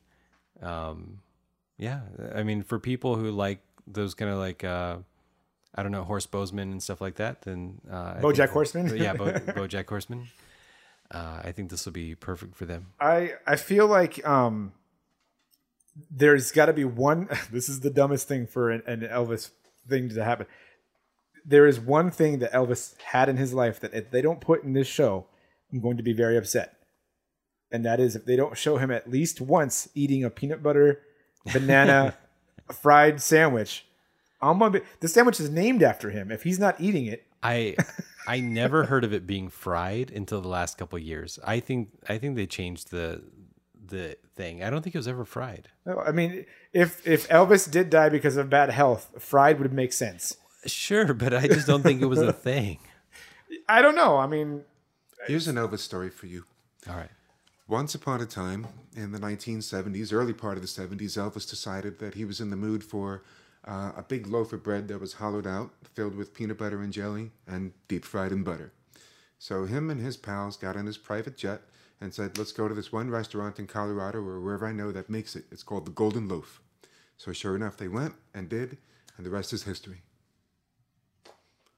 I think that's a that, is that a thing for uh, late night cravings? Is that what we're Yeah. gonna have to do now? Yeah. Make a golden loaf, man. Yeah. Yeah. we're gonna have If you're not it. familiar, uh, Rich and I also have our own separate food channels. Yep. You do late night cravings where you test No actual kidding. actual good Yeah. products. Really? And I have taste this where I taste actual bad products, unintentionally bad, but bad nonetheless. There you go. Make Uh, sure your cardiologist is on a speed dial. Uh, Rich will try stuff like cereals and and other things, while I eat grasshoppers and crickets and Oh, well, Yeah. that's just fat and protein anyway, right? Yeah. And, You're and in wilderness good. survival mode. yeah. If I was ever thrown into the survival, I'd still probably die. I would eat bugs, but I'd still something would happen where I'd probably die. How many grasshoppers have you recently eaten? Um, was- was- none since the plague has happened. So luckily, there one did hit me in the face though. I was like, I'm gonna eat you if you do that again. Um, we've Rich and I have both tried. Uh, At the last convention, um, I people could pay money to eat grasshoppers and get a sticker that says insexual. No, really? Yeah. And so people were going through and, and paying money for it, but also they could pay more money to make James eat one as well or eat one instead. And so they, uh, I think the water scorpion was the craziest yeah, one. the water scorpion was the biggest bug I think I've ever eaten. that's that's like a four inch bug or yeah, something. it was like- is about yay big. It was like half the size of my face. I don't know whether to be proud of you or scared of you. And I'm, I'm gonna get Min back for that one. One of these days, I'm gonna. yeah, one of our friends, like we were like, "Let- let's just put this here so people could pay ten bucks to like make James eat it, and then Min did. Yeah, Well, Min was like, "Wait, make James eat it?" Oh, We're like, "Yeah, if you paid money, I'll eat it." He's like, "Well, I guess I'm gonna pay money. Then you're gonna eat it." And I was like, "You son of a bitch!" Easy money. Support of friends. Uh, speaking of dumbest and funniest pranks, um, I don't know if either of you are familiar with it. I am. Okay, Crank Yankers. Are you familiar with Crank Yankers? I remember when that first became a thing. Sure. It's coming back. good. It Jim, should. Jimmy Kimmel is bringing it back. So I don't know if they're still going to continue with their phone call or phone pranks because that was what drew me to the show. Sure, those those yeah. phone pranks were hilarious. Um, you had Sure. Especially the game show Wheel one. I Yeah. forget what that one was called. I don't think it was on Crank Yankers, but my favorite, my most favorite phone call prank was the Toyota one. I don't know if you've heard of that one. I, I, so might, might have. it was a bunch of people would call into the radio station. If your caller number sixty nine, ha ha ha, you win a Toyota. Yeah, And the lady called in and she won a Toyota, but of course there was a catch. It was a toy Yoda. It wasn't a car. It, was, was an an, action it was an figure. action figure, Toyota. And they did the same thing with a hundred grand. Like if you call in, you win a hundred grand, and they gave them a candy bar. yeah, yeah. so those are. Did those, they make him show up to the studio? I think so. I think, and she was pissed. I think at one point they were like the interviewer, like, "So, uh, what are you gonna do?" She's like, "I can't wait to drive this car around." And they're like, "What do you mean drive it around? It's a it's an action figure." And she's like, "What are you talking about?" Like, it's you know, it was it was it was great. wrong. Um, but excited to see that come back. I don't know where it's coming back from. I just know it's coming back. If it if it is, I if it's in the show notes. I I kind of glanced at them quickly. Uh, if it is coming back, it'll probably be on Cartoon Network or not Cartoon Network. Wow, uh, Comedy Central. And if it's not that, then Netflix or Amazon for sure. Um, but speaking of Amazon, and I, you're a you are a reader yourself, right, Timothy? Reading is wonderful. Okay, then I'm pretty sure you've heard of this next series of books because in I was at sci-fi, no, it's fiction. In in the world of fiction, I think this is one of the most popular fictional books in a long time. Uh, the Wheel of Time series. Oh, Robert Jordan. Yes. But that's coming to the small screen. Yes, it is. The Wheel of Time series um, is coming to Amazon, and we had uh, our first cast, which was Rosamund Pike. Um, I don't know any of these actors either, by the way. So if you're getting excited, I'm glad you are. If you're listening, but I don't know any of these people. But we have more cast members that have been added. So I know it's been ordered. I know there's a, a, a cast member was announced, but the fact that we have more cast members now makes me more antsy and anticipate. Like it's coming. We know It's it's, actually coming. happening. It's actually happening. Yeah. Uh, so the cast members that have been added since is Madeline Madden, Barney Harris, Zoe Robbins, Marcus Rutherford, and oh, I don't even know how to say his name. I'm sorry, Josha Stradowski, I think it is. And so all of these have been cast. And we have a link to the show notes, so you can actually like see these, you know, more information about these people. yeah.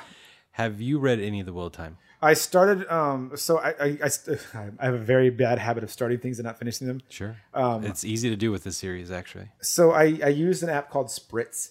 I don't know if you've heard of it. No. um, it's a speed reading app and what it is is instead of you scanning the page um, the your phone would be stationary and the words would fly by Okay. thereby increasing your words per minute And Sounds like my anxiety level would go through the roof.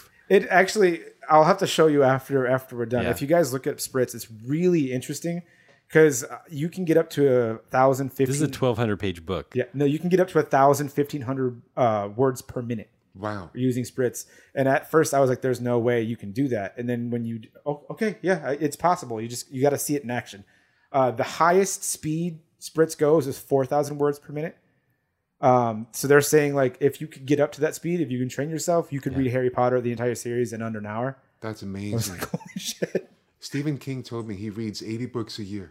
I wonder how many he could read if he had that. yeah oh my god i can't even imagine? imagine Jeez. But yes I, I started it and i was super interested in it on and i was reading it with spritz and then it's just one of those things i forgot about and i need to go back It's uh, it's really good. And Robert Jordan was great at doing world building. I think he has a cartography background or had a, had a cartography background, something like that. Um, so he's he's really really dive deep into building this entire intense world. I don't know if I trust Amazon and having the staying power of creating what what will at minimum be a 13 season arc, something like that. I don't know. It really had- it should be more than that. it Honestly, had better be at minimum one season per book at, at minimum at minimum, because really each of the books is like four different books.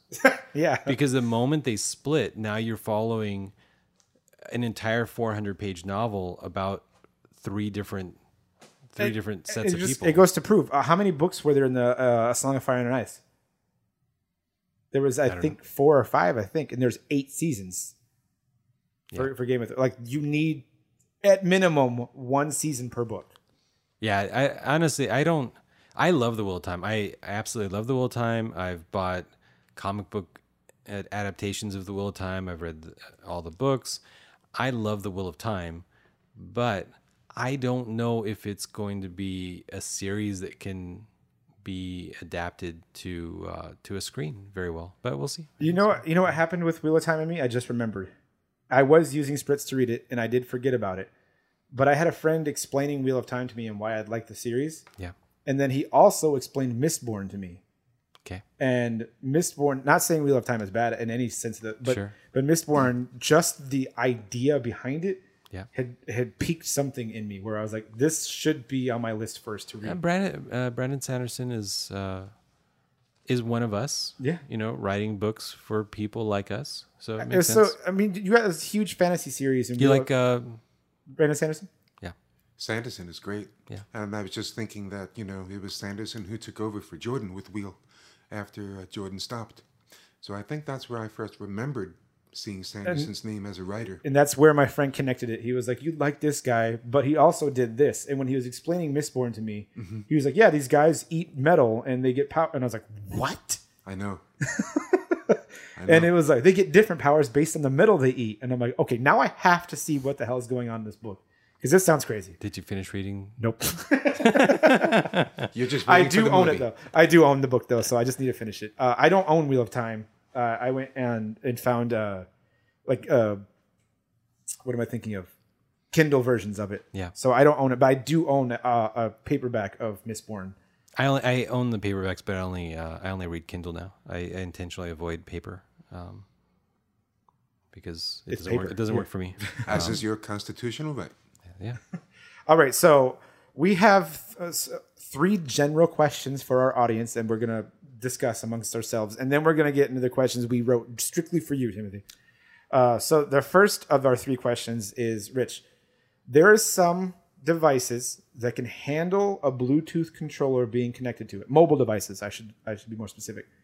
Um, would you end up playing more games if, say, a PlayStation controller or an Xbox controller could be connected to any mobile device, not just specific ones, but any mobile device. So um, so basically, you're saying would if I could take my phone out at lunch and pull out a game controller, would I be more likely to Yes.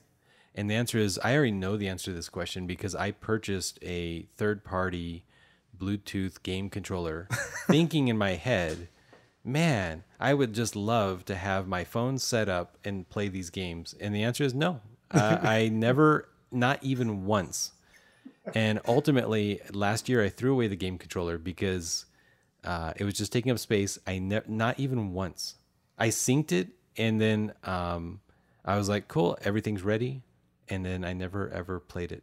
The answer is no. So I feel like I would probably be on the same thing as you. I, when I when I first posed this question, I thought yes, I would be totally down for a Bluetooth controller. It's a cool idea. It's a cool idea. But then I, I went back and looked at the games I've played. None of the games I've played require a controller for that type of dexterity. I play Hearthstone and Night of the Full Moon, and these are all card games where you get time to sit there and think. Uh, you know, you touch the screen to I- put a card. It's it, you don't need a controller. I to play touch based games, and, and it's it is a catch twenty two. Why do I play touch based games? Because I can only play touch based games. Yeah, However, um, also I play games. Well, typically I read. I mean, honestly, I, at this point, I play very few games on my phone. But what games I do play, it's it's just because I'm at that exact moment, and I don't maybe I don't want to read um, because I I don't know I, I don't know whatever whatever it is, but um, I I don't think that on my little tiny screen. I mean, I have the biggest iPhone that you can get, but on the this little tiny screen, I don't think I want a big giant controller. It'd be it'd be weird, I think. But on the flip side, with my my, my recent um, addition to my ever playing library, where I play the game all the time, Dead Cells. Yep. Uh, I think playing that on the phone could work for me if I had a controller. Okay. So it'd be, it'd be interesting. I- I'd have to see because there's tech there's talks about the technology about doing that with with our PlayStation controllers about being able to integrate them into all phones going forward. I, uh, you know, I, I bought a Nintendo Switch, and I have so far only played it connected to the TV. Now, my girlfriend, while she was playing Harvest Moon, she played it I don't think I've ever seen her connected to the TV. Every time I've seen her playing it. because she plays Harvest Moon hanging out with us. Yeah. So that's that's actually a good use case. So she can keep playing it. She has actually played Harvest Moon on the TV, but very rarely because she'd actually rather put a movie on the TV And then play Harvest Moon. and then play because Harvest Moon just isn't a, like a focus game. yeah, it's it doesn't require your full attention. Yeah. um. So this is an this is an extra interesting one that I heard on, on um as posed as a question on another podcast, and I'm curious as to wh- where we would do it. So GameStop's is on its last leg, and I don't I don't see it lasting the rest of the year. I assume GameStop will be closed by the end of this year, if not definitely by the end of next year. It's it's not long for this world. Um, I think the reason being was because the the value you get for trading in games and selling games and stuff there it just was more in favor of the house for them. I mean, why why sell only new games when you can purchase and resell the same game six more times and just make a profit off that same one game? which then motivated developers to put more things behind season passes Yep. and put more things by DLC content, thus taking away some of the value of of the games themselves when you first buy it from the store, and uh, that time is has ended Yeah. for them, I guess. So we have um, EA has their own pass.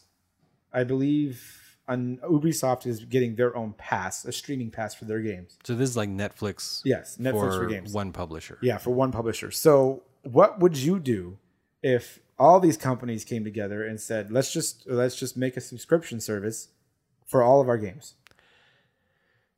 Um, I mean, again, I already know uh, kind of the answer. I feel like I know the answer to this question because I own over 200 games on my Steam library, I believe, and I've only ever even played 12 or 15, 12 or 13 of them.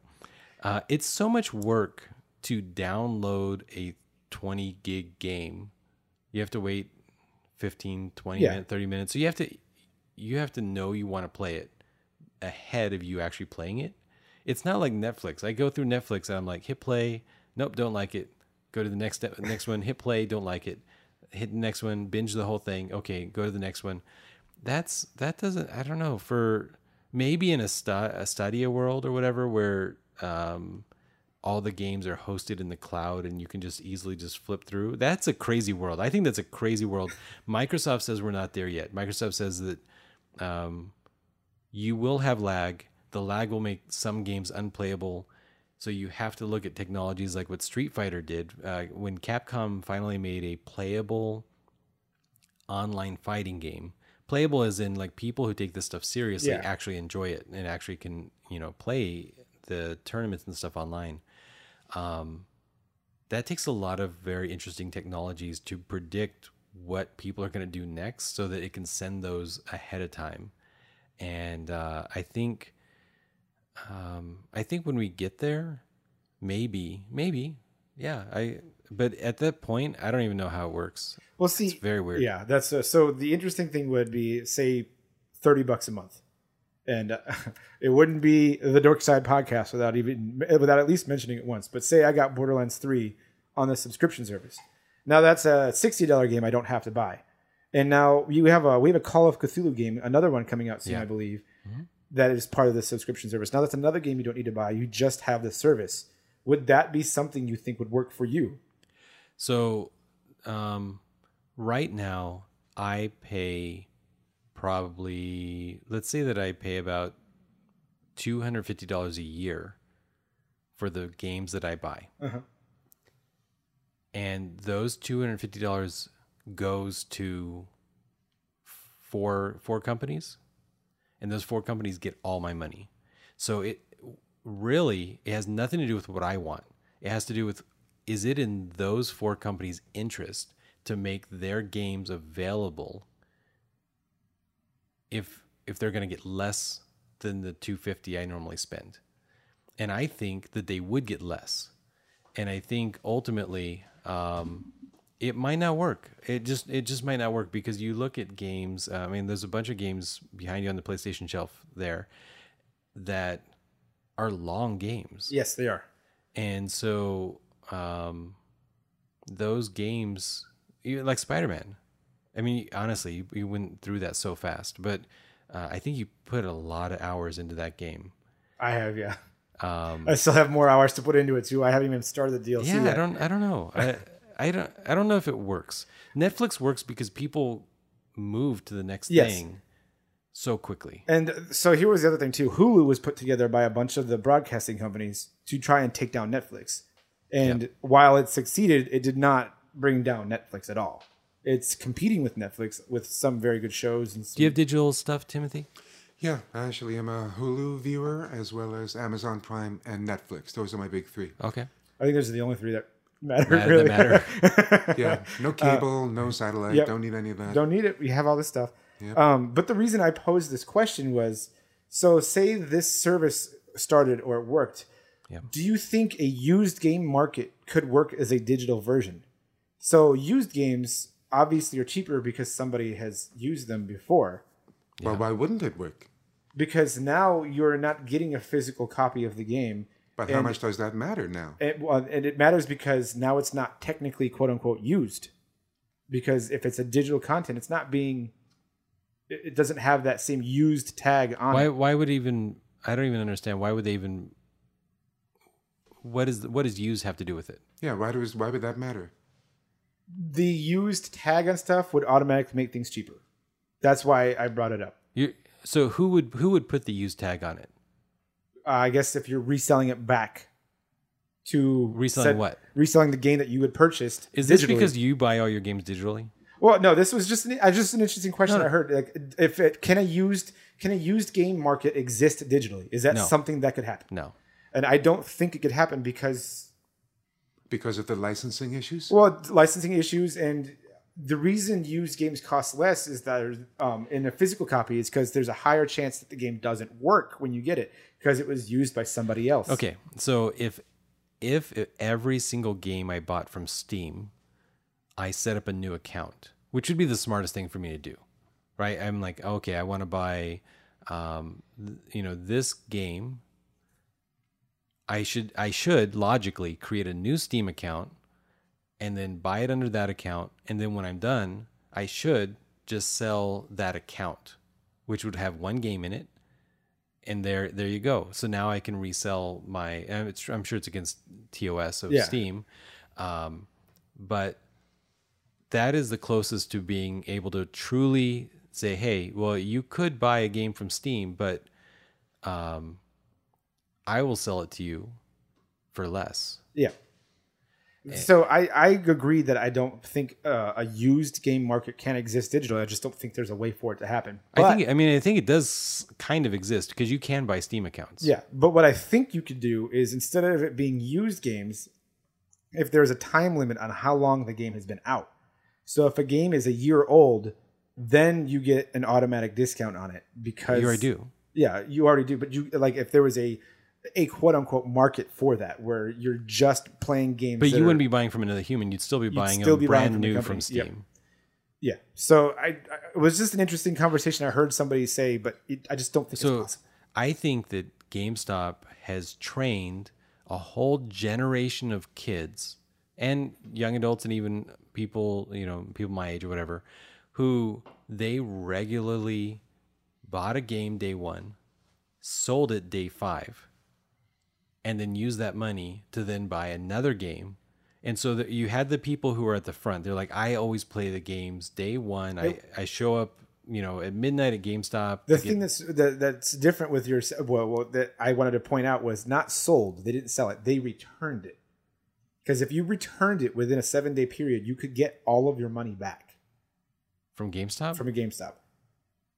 and then uh, GameStop would sell it used. Yeah, How does but that? oh, so I think okay. So the, the key on that one, I think it would only apply to used games, so not new games. But if somebody brought back the game the next day and you you bought it, beat it in seven days, brought it back, you get all your money back. So I'm not talking game. about. So so there's um, GameStop sold the majority of new games, yes.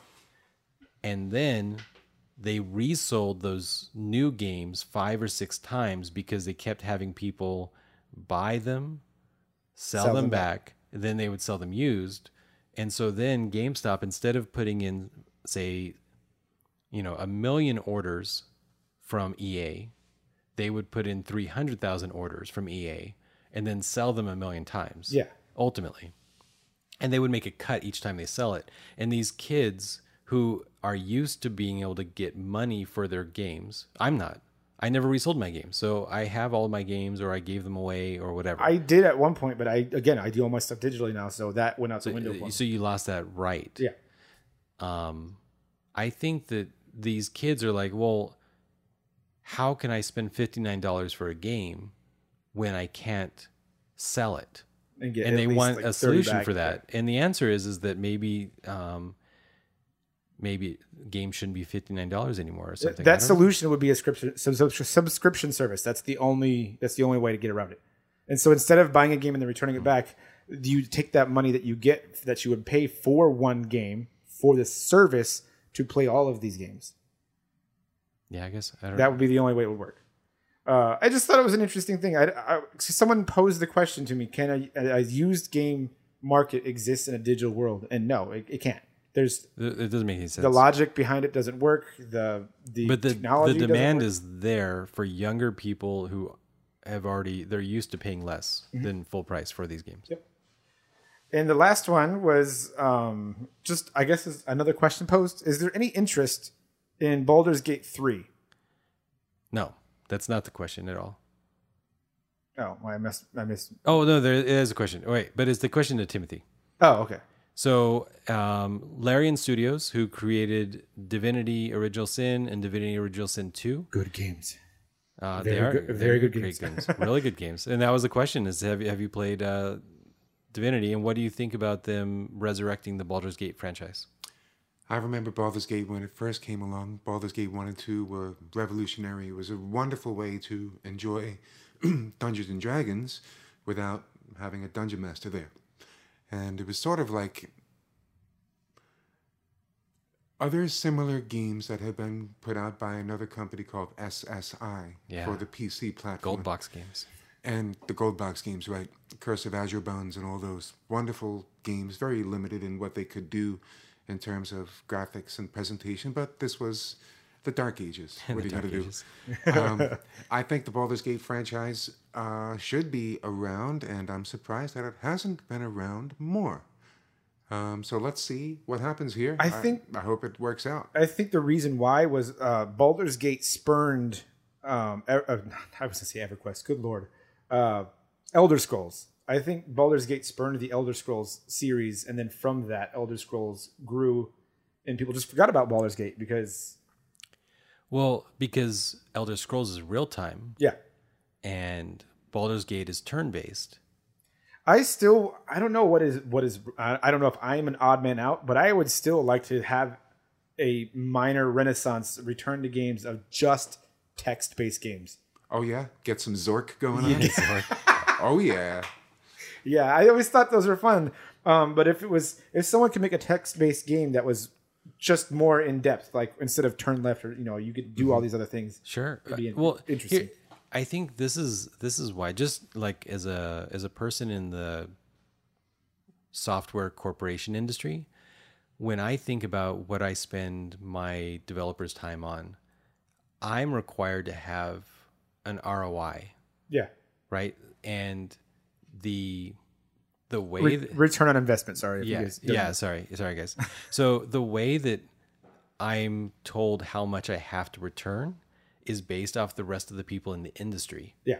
So while I'm not in the video game industry, um, I'm guessing that when the corporate overlords tell them, you know, the programmers, hey, what, you know, what do you have to build? They say, we don't care. You can build text based games if you want to build text based games. However, you have to make the same amount of money as, and they, they look at the, the industry. And so they say, well, if you're making first person shooter games, you have to make the same amount of money as Call of Duty. And that's a billion dollars. Yeah. And then you say, well, if if you want to make a fantasy game, that's cool. You can totally make a fantasy game as long as you make the same amount of money as Elder Scrolls, which is a billion dollars. Yeah. And you can just go right down the list And you can say, well, you can make a PUBG type game as long as you make as much money as Fortnite, which is a billion dollars. which is a billion dollars. I happen to think that a Dark Side News text-based game would make a billion dollars. yeah, I- there we go. I, I, yeah, the, and we could probably do it. We could probably make. You that. know, it'd be really interesting, a really funny game. I'm, I, maybe it would just be for us, but to play a game where you're playing us playing our failed games that we never win, and see if you can find the Kobayashi method or uh, the Kobayashi Maru. yeah, see if you can find your way out of like when we're playing Lord of the Rings and they're like, "There's literally no way we're gonna beat this entire horde of bad guys." The interesting thing about video games is because it's an art form, you have individual studios like Larian Studios who say, we want to create art and we don't care if we make a billion dollars. Yeah. And so that's why they created Divinity Original Sin and Original Sin 2, which are great games and very obviously inspired from Baldur's Gate. So the fact that the IP holders, uh, which I assume is Hasbro, or, you know, Wizard of the Coast, um, I assume that they said, "Hey, we, I, I know that EA, who now owns BioWare, has no interest in making, let's say, a game that's going to make half a million dollars. I don't know, not half a million dollars, but maybe a couple hundred million. Who bought EA, by the way? Was that Blizzard? No, no, EA is still EA. yeah, he's Oh, still- EA bought BioWare though, Okay. and but- BioWare was the original. Uh, Black Isle Studios was the original creators of Baldur's Gate. all of the good games, and then I- they and EA did get bought by somebody, I think, but it's like some Yeah. international, um, like nobody. Bio. BioWare used to make good games, and then they tried Anthem, and I'm that was the end of that. that was the end of that Um, one. when the when BioWare's executive team, so the, so when you get bought out, you have to sign a contract that says how long you'll stay in your executive role. And the BioWare owners were actually, I think it's a doctor and maybe two doctors who just love video games. When they finally were allowed to leave, they left. and bye. and I got my EA came in and said, "Hey, you've got to make a billion dollars off, of, out of each of these games." And so, yeah, sh- sh- It's- sure enough, Mass Effect's ruined. Uh, all all the things ruined. It's it's rough because I don't I I, don't want to fault EA for everything. EA is just trying to do what they what they do. They're just trying to make their money. But I think rushing a, a, development schedule and uh, just changing the initial ideas on a project is what what ruined it. I fault EA, and I I put all the blame at a short-sighted executive team that doesn't understand that putting out quality and putting love and care into the product allows you to become a Disney. Yeah, who is a mega corporation making far more money than EA. if if and I again this is something else I heard if Anthem had taken another year to make in development to polish it and make the game better the game would have turned out as a games as a service game and now you would be play, paying multiple times on the same game to do this. But now nobody cares about Anthem because it's just crashed and burned. yeah, if you're on the executive team of a game publisher like EA, like Activision, you have to look do you want to be like Warner Brothers with their failed Disney, uh, DC um, films, or do you want to be like Disney? You have a choice. You you have voting power at that level, and um, they you know just you know DC tried to skip straight into the DCU, and they they failed they didn't do any any build up any build up. There's no build up. Like Iron Man, um, I don't think anybody, nobody imagined Iron Man would turn into endless billion dollar MCU movies. But that was the the Feige long vision of, uh, and and he's talked about it before. We train the American audiences, not the geeks, the the American audiences. Yeah. The the like if there's 360 million Americans and there's 20 million geeks, they train the other 340 million Americans first to understand, hey, guys can wear equipment that gives them like crazy powers. Equipment. Everybody understands equipment. And then they trained, oh wait, now you could have like serums that that enhance people. And now you have Captain America. It oh went wait, from equipment to science yeah. to and they said there's no magic. Yep. There's no magic, and they asked the Asgardians. Well, yeah, people just view science, advanced science, like magic. Okay, great. The these guardians were not gods. yeah. That's They're Thor just- one, Thor two. They're just Superman of our world. They're just Not even Superman. They're just stronger. Well, yeah, kind of. Yeah, yeah. I guess like kind of like Superman. Yeah. And then they introduced Doctor Strange, and that movie Doctor Strange was literally training the American audiences. Here's this extra stuff, and now suddenly Thor Ragnarok. Now suddenly Thor Ragnarok, he's a god, Yep. and he has magic powers of his own, not technology, not Mjolnir, his own built-in genetics, whatever. He's the god of lightning, thunder, whatever, and he trained them. That has always bothered me. Thor is the god of thunder and he shoots lightning. This I know. drives me nuts. Well, where does thunder come from? yeah. Lightning. But I, yeah. it's weird. But yes, I, I do agree. Right? So it's the big vision. DC didn't train anybody. They went, "Hey, this would be, would be cool, right?" And then we went, "Yeah, it would be, but you didn't do it right, so it's not cool anymore." And that's exactly where Anthem ended up in BioWare's. Well, were the DC films really a failure, though? I mean, Yes. are, we, are we judging this by box office success? I Yes. mean, Yeah, what box determines, office. I think box office success. That determines failure? Okay. Um, Th- th- those, those films lost money then? Is what so uh, Batman versus Superman, they it did not make a billion dollars. They spent six hundred million dollars on advertising. Can you imagine spending 600 million on anything? Wow. I can imagine, and uh, I, I can, can only think hope my few. corporation uh, gives me that budget one day. I would spend 600 million on that marshmallow flavored energy drink, and I would show up at James's store one day and be like, "Here you go, pal. Enjoy." Man, that's It's I'm. Uh, if you guys didn't see um my my channel taste this, I did a quick taste test before we started this of a marshmallow flavored energy drink, and it's not not that it's good. three hundred milligrams of caffeine though, and I, I actually feel like it's starting to hit you. I think it is too. it's getting there. I'm waking up. Maybe I'll stop saying morning. wrong things now.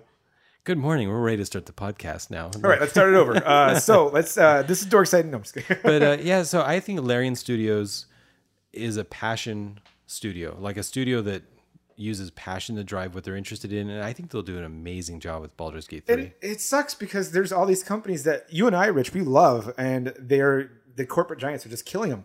BioWare, BioWare have made great games, and EA is just bringing them down. Blizzard, Activision is They're killing. Blizzard. Yeah, Activision is killing Blizzard. Yeah. If Blizzard can even survive any longer, I don't even know.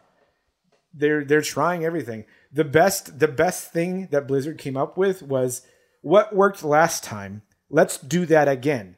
Literally, World of Warcraft Classic. They're literally bringing back their old system and saying that worked, right?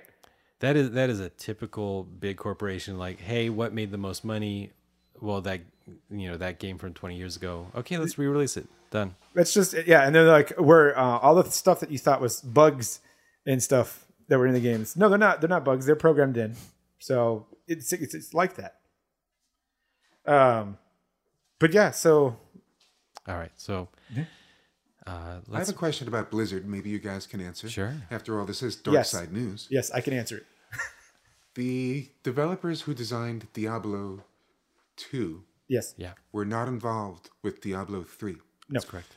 They went and did their own thing called Torchlight. Mm-hmm. What happened there? Why weren't those developers kept on board by Blizzard to do Diablo 3? Okay, so this is a little bit of um, corporate stuff, right? Okay, so they the developers left. They chose to leave Okay. because they had stock and they were important developers in Diablo. So when Activision bought them, they took that money to start their own studio. And so that's a perfect example. Torchlight was a it was a um, was a passion project. It's something they they loved it. And Torchlight was a great game. I I mean I like Torchlight. Me too. Torchlight 1 and 2. Yeah, I, I ne- actually never played Torchlight 2. Um, I've been slowly playing less and less video games, so I just have to The pick and unfortunate the unfortunate part is it seems like a lot of these people that did this are people I want to succeed. Like I would, Sure. I would love to see those guys, you know, make Torchlight three or do something else like that. But it seems like they never do. Hironobu Sakaguchi created Final Fantasy. Yeah. Um, after I think it was nine or ten, he left Final Fantasy and made his own company to start making different RPGs. Yeah. They, it, yep. I, I think it's not a company that exists anymore. But I think a lot of these people, um, they were never good at running a company. They were good at being a employee. yeah, So um, yeah, you, you get a big lump money from a buyout or whatever, and then you say, hey, well, I I, I don't want to be you know I don't want to make stuff that's garbage. So I want to make stuff I believe in. Did you ever play Firefall? No. Firefall. I was told that I should. it it was an amazing, interesting MMO built by people who had a bunch of money from uh, the Activision buyout of Blizzard. Is uh, I'm pretty sure I'm pretty sure it's the same same like ex developers from Blizzard. Amazing, amazing game. I played it for quite a while, and it it died. They ran out of money yeah. it, it's hard. Like you take your own money in your own pocket that you earned while working for another company, and you say, "Well, I can do a better job." Well, most of these people turns out they can't. It sucks because I think if So people can't play that MMO anymore, even if they It's wanted gone. Firefall's gone. to. Servers are just gone, and you just can't do it. I don't know if there's somebody out there who's like launched a stolen Running a copy of the server or something, but yeah, it's it's gone. Um, interesting possibility. Yeah. but I also don't want to pe- get people down.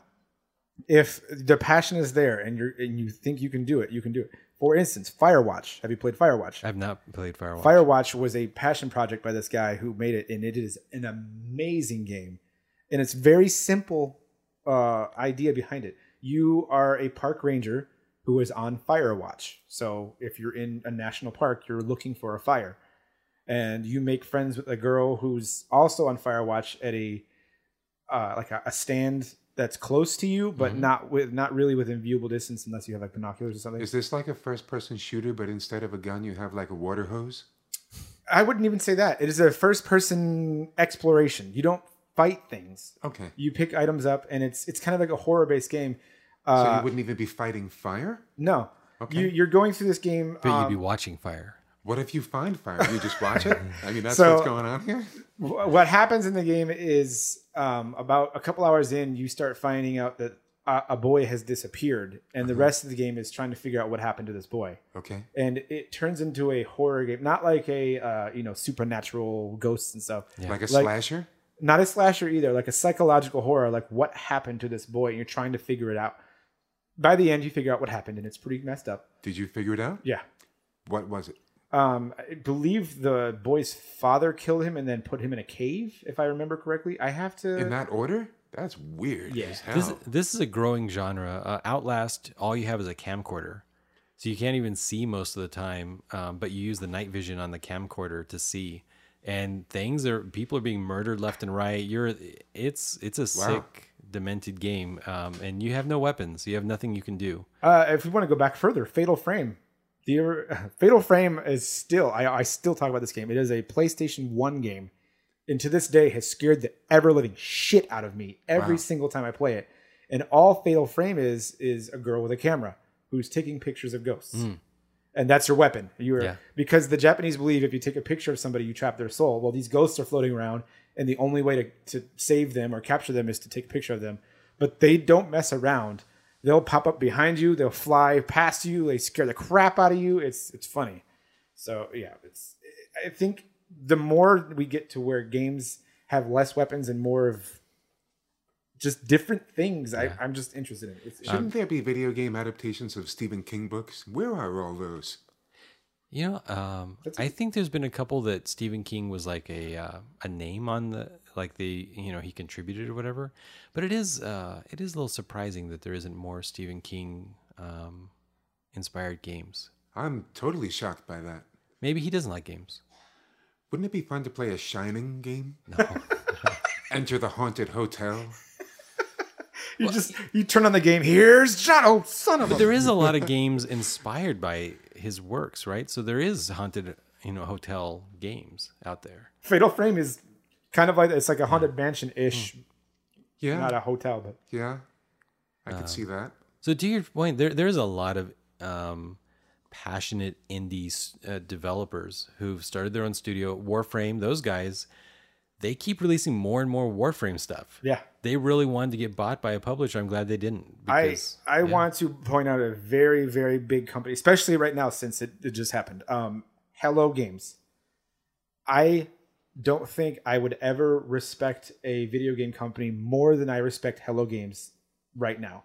Cool name for Hel- a game company, by the way. Hello Games made No Man's Sky.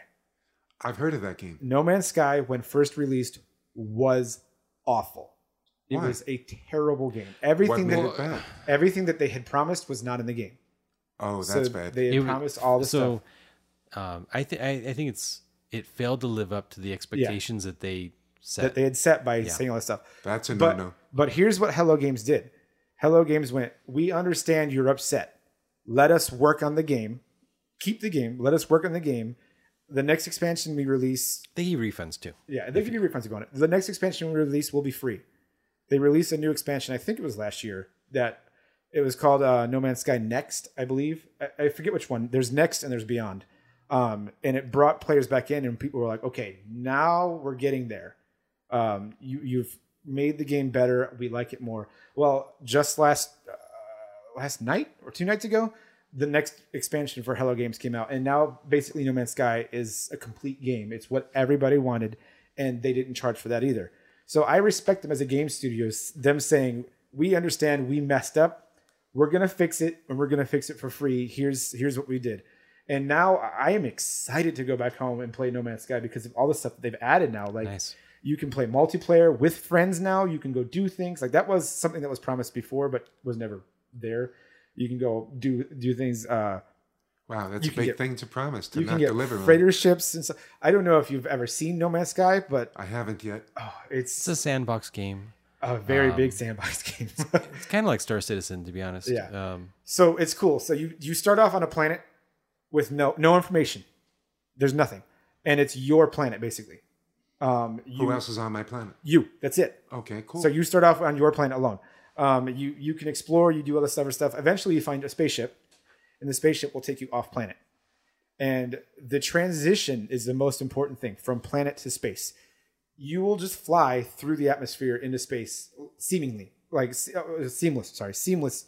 There's no loading time. There's no transition. You, it just it just happens. And then when you go into space, you can look for your next destination of where you want to go, and go to that planet. Well, every single planet every single animal, every single plant, every single rock, all of it is procedurally generated. So you will almost never have the same stuff that somebody else has had. They said that the chances of um, you having the same, I guess, I don't want to say Pokédex, but like encyclopedia of stuff, of stuff that you discovered as somebody else is never going to happen. It just won't. You have and- a better chance of finding the black kyber crystal. Yeah, right. um, but it's it's super cool that they've added all that stuff in now. There's freighter ships, so you can send your freighter ships now to go do things. You can go mine. It's basically the the best way I can describe it is turned into, and in a good way, is a space version of Minecraft. You can build things. You can which ironically things. Notch started and promised everybody, and then instead he uh, took billions of dollars from Microsoft, sold the whole company, and uh, that But- project was canceled. bought a mansion out from under Jay Z. That was pretty funny. Is it too much to hope for that we could ever see uh, an outer space version of Minecraft called Spacecraft? Is that just too perfect of a name for a game? It, it might be You might be right. because it'll probably be Space Minecraft or Mine Spacecraft or but I would not be surprised if there's a eventual um, Mine expansion to Spacecraft would be a big hit in the German market because of the way it's spelled, I suppose. I don't know about spacecraft itself, though. Would be fun to watch. So we have some questions for you, Timothy. Bring 'em on. Okay, so first we uh, we wanted to uh, we've we've had you on you know the episode now for what over an hour. Two hours. Oosh. This has been pretty fun. Yeah, uh, we don't really know much about you. So Oh, well, what would you like to know about me? first of all, what your name is Timothy. Yes, my name is Timothy Connolly. Uh, where do you work? Where do I work? Yes. I work for an import export freight forwarding firm called Trans Group Worldwide Logistics. Okay. And among other things, we provide transportation solutions to exhibitors that participate at conventions and expos and trade fairs, not just here in Vegas, but all around the yeah. world. And then um, the reason we brought him in was you said you were a DM, correct? I am a dungeon master. I first became one in 1981. Prior to that, I was playing advanced D&D since 1978. So it's been a while. Awesome. Um, yeah. So I, I the, the questions we had were. Uh, We haven't had a DM on our show yet, other than if you count me, and I'm not a good DM. Me. So, oh, you're probably a much better DM than I am, but I don't count my experiences as a DM as DMing. it was just like one shots, and I was like, "Yeah, we're gonna do this. Okay, we're done." No, that's a DM. It still counts. It's okay. Say so. So you have some questions for me? Yes, they're they're mostly D and D related, but that's because we don't have a lot of D and D stuff on our news or our show a lot. So Let's talk about some D&D. starting off, Sure. Do you prefer as being a dungeon master or a player? Dungeon master. Okay, And I would say overwhelmingly so. From 1978 until 1981, all I was was a player.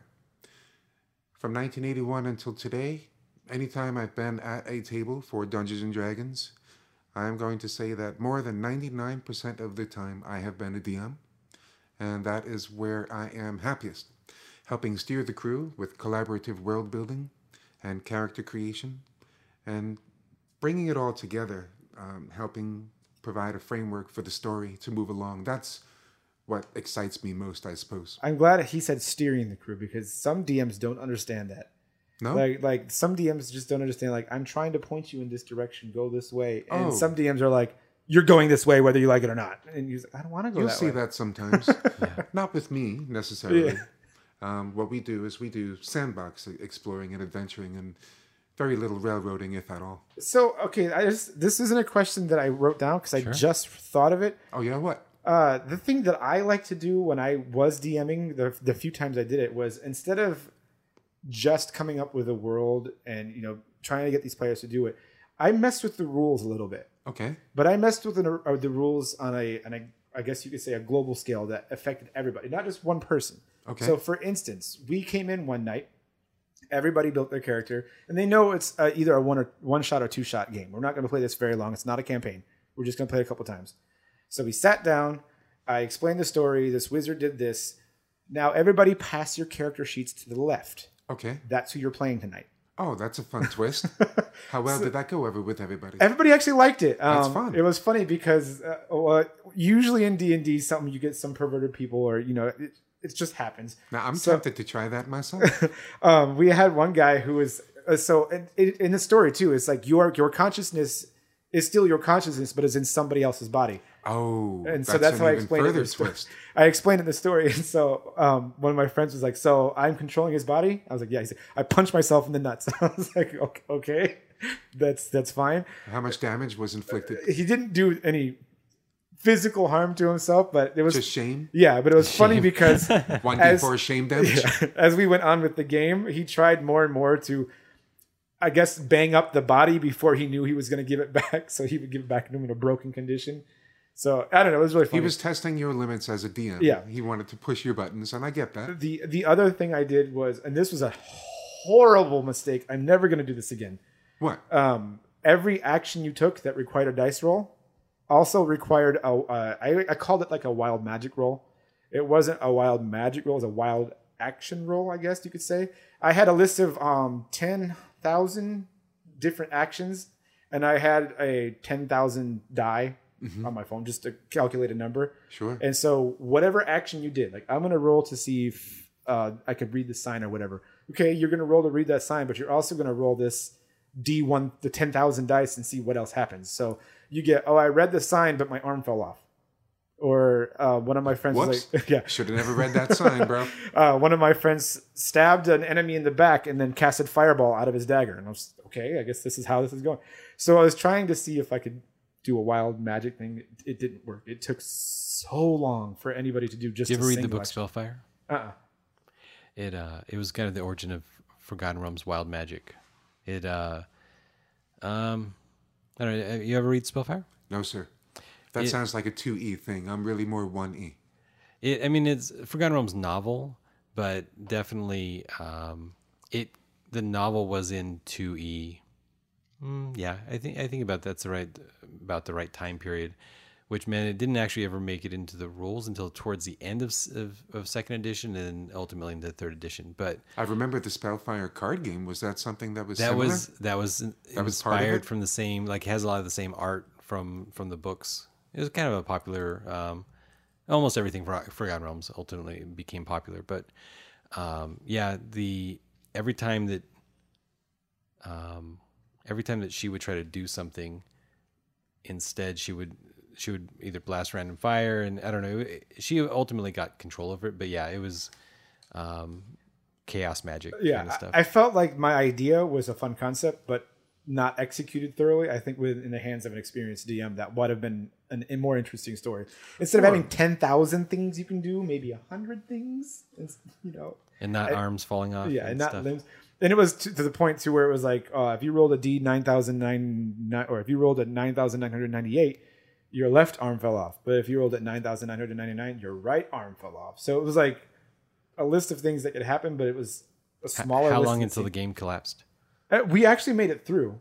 Okay. Um, I'm proud of you. and I was like, okay. So I talked to the players at the end. I was like, okay, that was an interesting experiment. We're never doing that again. if we do chaos magic, it's going to be one person who's casting spells, and there's a reason for chaos magic. We're not doing that again. Um, but I wanted to jump forward to a question I had written down because we just talked about it. What is your preferred system or uh, favorite system of Dungeons and Dragons? For me, there is only one, and will only ever be one, and it is first edition AD&D. Came out in 1977 with the Monster Manual. Mm-hmm. I believe I have the Fiend Folio, the Monster Manual, and a DM book from 1977 in my collection somewhere. You will not find a Dungeon Master's Guide from 1977. Or the Player's Handbook, sorry. You will not find a Player's Handbook from What do I have? 1977. 77 was uh, just a- the year of the Monster Manual. 78 was Player's Handbook. 79 Oh. was DMG. And 79 was 40 years ago this year. So happy anniversary to the first ever Dungeon Master's Guide. This is the 40th anniversary year of it. And I'm very happy to be DMing a commemorative slash celebratory campaign, not one, but two, That's awesome. honoring that very book That's awesome. which we still use for character creation today. All this, all these many years later. Do you play? Have you played any of the other versions? Fifth edition, three point five, Tried five, the Fabled Four. tried two. Not interested in uh, four, although my favorite actual play podcast is a, a fourth edition podcast. Interestingly enough, I was I've played four once or twice, but I've I've figured out very quickly that if you like math, you'll like four. if I play later editions of D and D, my um, vast collection of first edition AD and D material in print gets very sad, and uh, wastes no time letting me know about that. So, What about other systems other than D and D? what other systems? Have you I played like. anything else? I do like Traveller when I'm in the mood for sci-fi. And um, Pathfinder at all? no, no interest in that. That's Um, fair. If if we're gonna look at any any sort of fantasy medieval type stuff, uh, for me it's got to be first edition, and um, I never expected to be, but I have become somewhat of a, a champion for that old dead language of Dungeons and Dragons, and our sandbox is a real living, breathing museum of it now today. I've become a curator of it in addition to just being a DM, Awesome. and it's a wonderful feeling. And those who participate with us, they get to experience what it's like to party like it's 1979. Do you um? uh, This is again. I'm just going off the rails here. Uh, do you have anything signed by Gygax? no, I do not. That's unfortunate. Not Gary, anyhow. But I have books that were signed by his eldest son, Ernie, Okay. who I'm very good friends with and who I painted models for and mailed to in Lake Oh, Geneva, where he lives. If you're listening, Ernie, we love you, man. Ernie is battling cancer right now, and um, we are hoping that uh, he will pull through and Yes. come from it stronger than ever. Indeed. Yes. Um, so the other thing that, if we're talking D and I have to mention it at least once. What's that? So D and D uh, is owned by Wizards of the Coast now. It sure is. It hasn't always been, um, but it's owned by Wizards of the Coast now. And there's another very famous, very famous game also owned by Wizards of the Coast, Yes. and they have since merged. Which game is that? Uh, Magic the Gathering. oh, I really like Magic, and there's been some fun stuff going on lately with Ravnica Yep. and D&D. And so I was going to see if you knew anything about that because I have. At the comic book shop that I'm affiliated with, which is Maximum Comics, um, you will see that happening with the uh, remarkable dungeon master Tim Wheeler, who runs the uh, I think it's a fifth edition hybrid sort of with Magic the Gathering. If it's uh, well, from my understanding, if it is going to be uh, Magic, you have to use some form of fifth edition rules in there somewhere because I would imagine so. I believe the classes that you build from are from Xanathar's Guide, so you, I guess you kind of need that one. Uh huh. But uh, you're DM, you can do what you want. I mean, Well, that, that's the end of the day too. I mean, unless you're going to fall prey to that old pitfall of, oh well, I play by the book or rules as written, then you can have some fun. I don't play by the book or rules as written, as much as I love first edition, that again leads me into the next question. So, which is what is, in your opinion, what is the most annoying thing a player can do, and what should they avoid to not piss off their dungeon master? oh, um, well, not bring snacks for everyone to share at the table. That's just rude, right, Reg? It is. In fact, I award XP bonuses to our players that bring snacks to share. It's a nice way to encourage um, camaraderie, I think is the word I'm looking for. Yeah. And that's a very important part of any gaming community. There's a reason community contains the word unity. And we try to foster that and encourage not just, you know, people to come out and always just want to do combat and go kill the monster and find gold, but D&D is a role-playing game and we know that. And for us it's more than a game, it's a hobby. So we've, I think, taken a, a certain approach that transcends what many people think of, of what the hobby is or what it should be, preconceived notions. But when you really explore a hobby and really explore just one edition, primarily, as I've done, you will find all sorts of ways to uh, avoid annoyances occurring. You ask what's the most annoying thing that a player can do to piss off a dungeon master. Um, well, I think um, not being someone who is camaraderie oriented is something that will piss off me as a dungeon master. If you come to a, session expecting to have a, a, whole lot of fun with everybody, then you, guess what? You're going to have a whole lot of fun with everybody. But if you come to a session expecting to just have a whole lot of fun for yourself because you want to do things that are fun for you, well, guess what? It's not going to be fun for everybody. And that's one of the questions Rich was uh, talking about next. Um, the very important one was uh, so what do you do or what's your opinion when a, a specific player has has to have a purpose in the story? Where, where, for instance, like they such as have to what? be, they have to be dressed, they have to be. So uh, yeah. I, I, I really want to edit that to not be purpose, um, because that's not really the. I mean, everybody wants to have a yeah, purpose. yeah. Um, no, they they want to be Drizzt. They want to be Raistlin, right? There's always these kind of Mary Sue. Sure. Um, I try to encourage them to come up with ideas that are original. And if they're having difficulty doing that, I'll say to them, well, look, I have some time on such and such day. Why don't we meet, just you and me, and we'll do some character creation and development together. You'll bring some ideas, I'll bring some ideas. Before you know it, you'll be inspired. And even just experiencing my Dungeon Master style will inspire you. Give it a chance. Give inspiration a chance. Give your own ideas and originality a chance. So, if someone were to say, I have to be Drizzt, I would say, well, no, you don't have to be. you're only thinking that because you're thinking that. Perhaps you've been brainwashed into thinking that, subliminally or otherwise. So, let's talk about creativity for a moment. Because this is a hobby. Yes, it's a game, but it's a hobby, okay? So we're here to create things. We're going to paint your miniature. We're going to create your backstory, where your character is from. Where does he live? Where has he lived before? What does he like? What doesn't he like? Who is his nemesis? Who trained him? Where did you go to school? And then we, just from there, we'll start to build up the character sheet. Character sheets that we use are four pages long. Character sheets are typically just one sheet, one page. We use very special four page versions that are put out by Ernie Gygax and Ben Poiré of GP Adventures, which stands for Gold Pieces Adventures. Mm-hmm. and that's a good company to watch out for. The biggest thing to really watch out for, though, is your own potential in terms of creativity. Dungeons and Dragons is a hobby for creative people. If you're not really a creative sort, don't do it. That's no, that's fair. And if fair. you're and if you're interested in exploring your own creativity, and you know you're not very creative, but you'd like to give it a try, and you'd like to see if you can come out of your shell a little bit, go for it. Just make sure that you align yourself with a dungeon master that's going to encourage you, teach you, reward you, and respect you.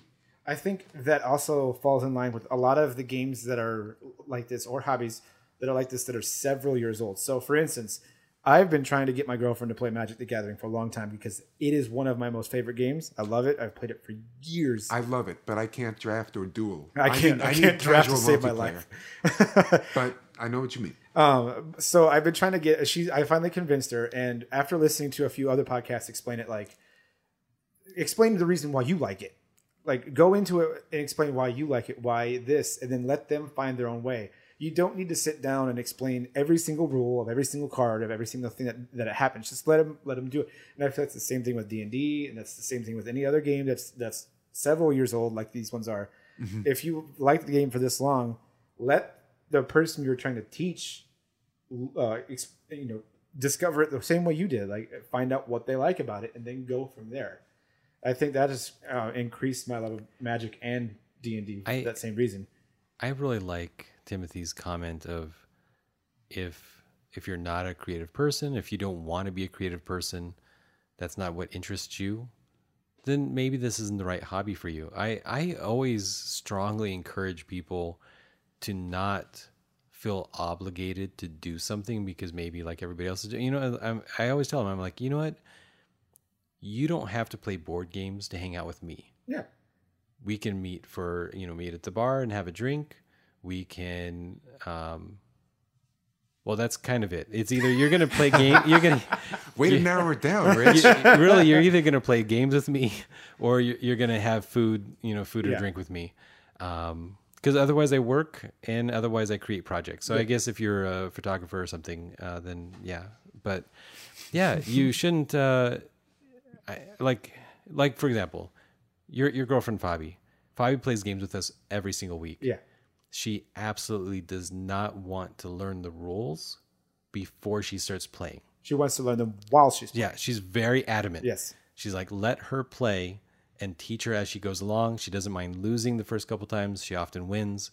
It's um, that's Very that's her style. And uh, on the other hand, if she was a person who didn't like games, I'd be like, please do not encourage her to play games Yeah, like let you know not everybody likes to do this stuff sometimes even sometimes me like sometimes i get home from work and i do not want to play a game i'm i'm burnt out my brain needs a rest and i really need to to just not use my brain for a little bit I feel like it's the same with me, but on a more on a more specific level when.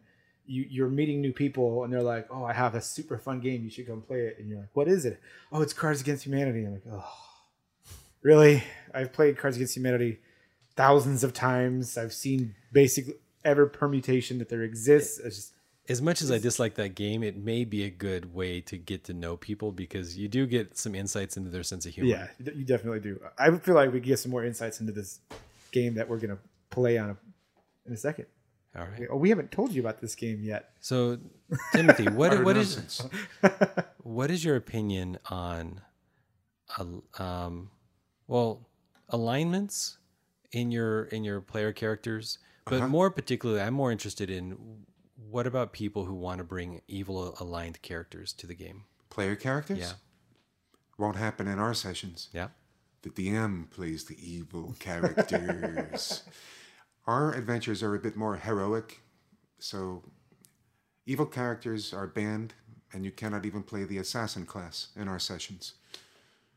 Um, but all of the other classes which has a requirement of evil. Anyways.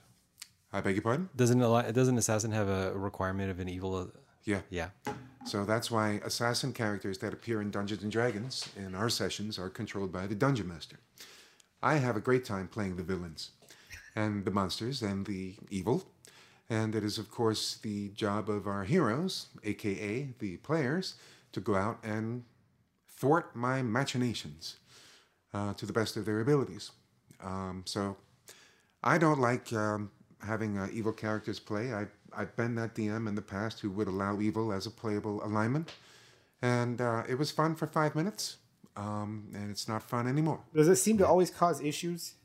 Um, not necessarily. Okay. If you have an entire party of evil characters and they're all going around and doing evil stuff, there can be a lot of fun had there. But I don't enjoy that approach to the hobby. It doesn't really make me feel good afterwards. And I try to strive for more of a wholesome feel and more of a, a, a friendly feel Yeah. to, to what we do. Try to keep it try to keep it fun, try to keep it good and wholesome, and before you know it, you'll have people wanting to invite friends to come down and try it, maybe possibly even younger players. Um, it's good for all ages when you take the approach of having a evil alignment be banned and have the assassin class be banned. It's just a matter of personal preference, though. Any DM anywhere is not bound by any rule that says you have to include or exclude an alignment or a class or a race. It's all there. I think that's one of the easiest way to handle, I guess, evil, uh, evil characters is you just you Just- don't just have ban it. it. Yeah, the, you the- ban it. the one way I did it when I did it was if you're gonna play an evil character in my campaign, you will be punished for it. What sort of punishments are we talking about? Um, like if You would give them an experience point penalty, like it would right give them the an experience point penalty, uh, a loot penalty, or Okay. if they're doing something inherently evil, the other player characters will have to respond in kind. Okay. Otherwise, they'll suffer an XP Yeah. penalty. Because it's important if you have an alignment, whatever it is, Mm-hmm. your character has to be doing things that are neutral or lawful or chaotic or whatever. And uh, we brought that up before too. It was a joke in uh, one of my most favorite D and D movies of all time, Dorkness Rising. Did you like that film? I freaking love that movie so much. I've watched it. Surprise, surprise, several times. Yeah. I like that the first four letters of that film are the first four letters of this podcast. Yes. Uh, it's be so strange how that happened. Um, but there's there's uh, one of the quotes that he says in there. Uh, the the player character tries to do something, and he was like, "That was an inherently evil thing. One more action like that, and I will change your alignment." Interesting use of an adverb there with that inherently word. Yeah. I just like how he was like, "You do it again, you're gonna be evil, and you're gonna suffer it from it now." So just a slap on the wrist then for now. Yep. Okay. I So- would have been a bit more harsh. And yeah, Wouldn't you have? Yeah, I usually am too. If if I've had at points where I've done it where if, like they're they're being evil and they're trying to do uh, nefarious things, they suddenly have to fight harder monsters by themselves. I don't know how that happened. Oh. Whoops. I, I generally, when I DM, I generally run a more neutral world. Yeah. The world, the world exists whether the heroes are there or not, and so um, the world, my worlds don't have karma. They just don't. So people don't find themselves getting punished for their behavior, other than the fact that the world itself will react. And I try to, and I think that most people who act in a way that's un, uh, dishonorable, they aren't trusted. So they, uh, When you say there's no karma, do you mean there's no karma as game mechanic? there's no, yeah, there's no, uh, there's no Alignment DM. shifts. There's no DM. Well, there there might be an alignment shift because that's not karmic. Okay. That's that's literally just You're being evil. you're acting this way. Let's shift you to this way. I'm I'm a neutral bystander. I'm not I'm not angry at you for this.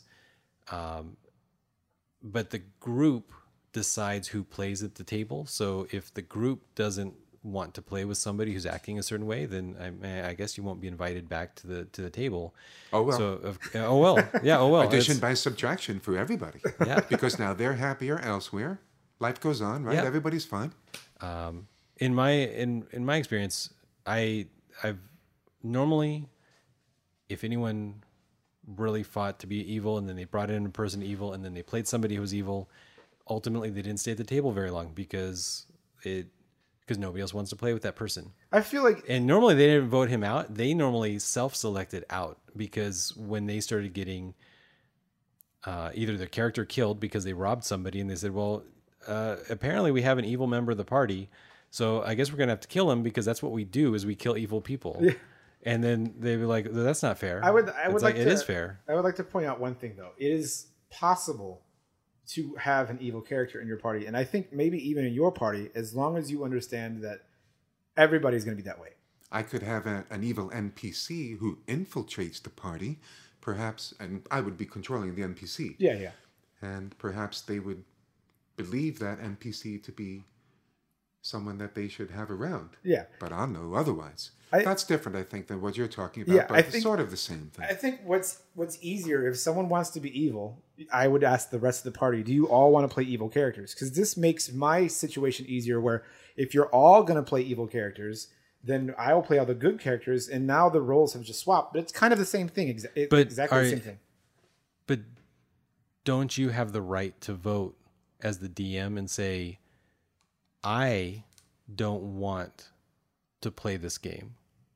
Yeah, you do. Then there you go. Then there then you're never going to have a whole group of evil players Unless you, unless you, unless you to. enjoy unless you enjoy doing that. Um, I actually have, and uh, and Timothy commented that the you know the whole group being evil, and you're commenting on it.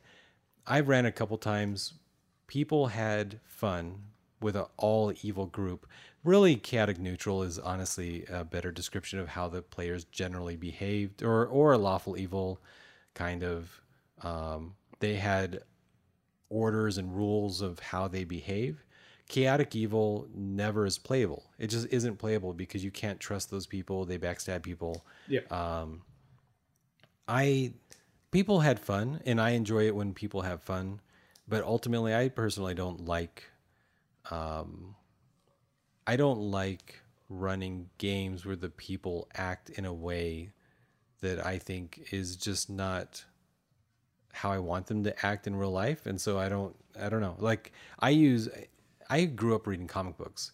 So I modeled my behavior off of the heroes, not the anti-heroes. Yeah. And I always, I've kinda, always wanted to be the hero. uh, yeah, I, I don't want to be the Wolverine. I don't want to be. I want to be the Jedi. I want to Yeah. be the Superman. Like that's just um, me. That's just me. Yeah, I've I've always wanted to be the heroic characters, not the anti-heroes, and definitely not the villains.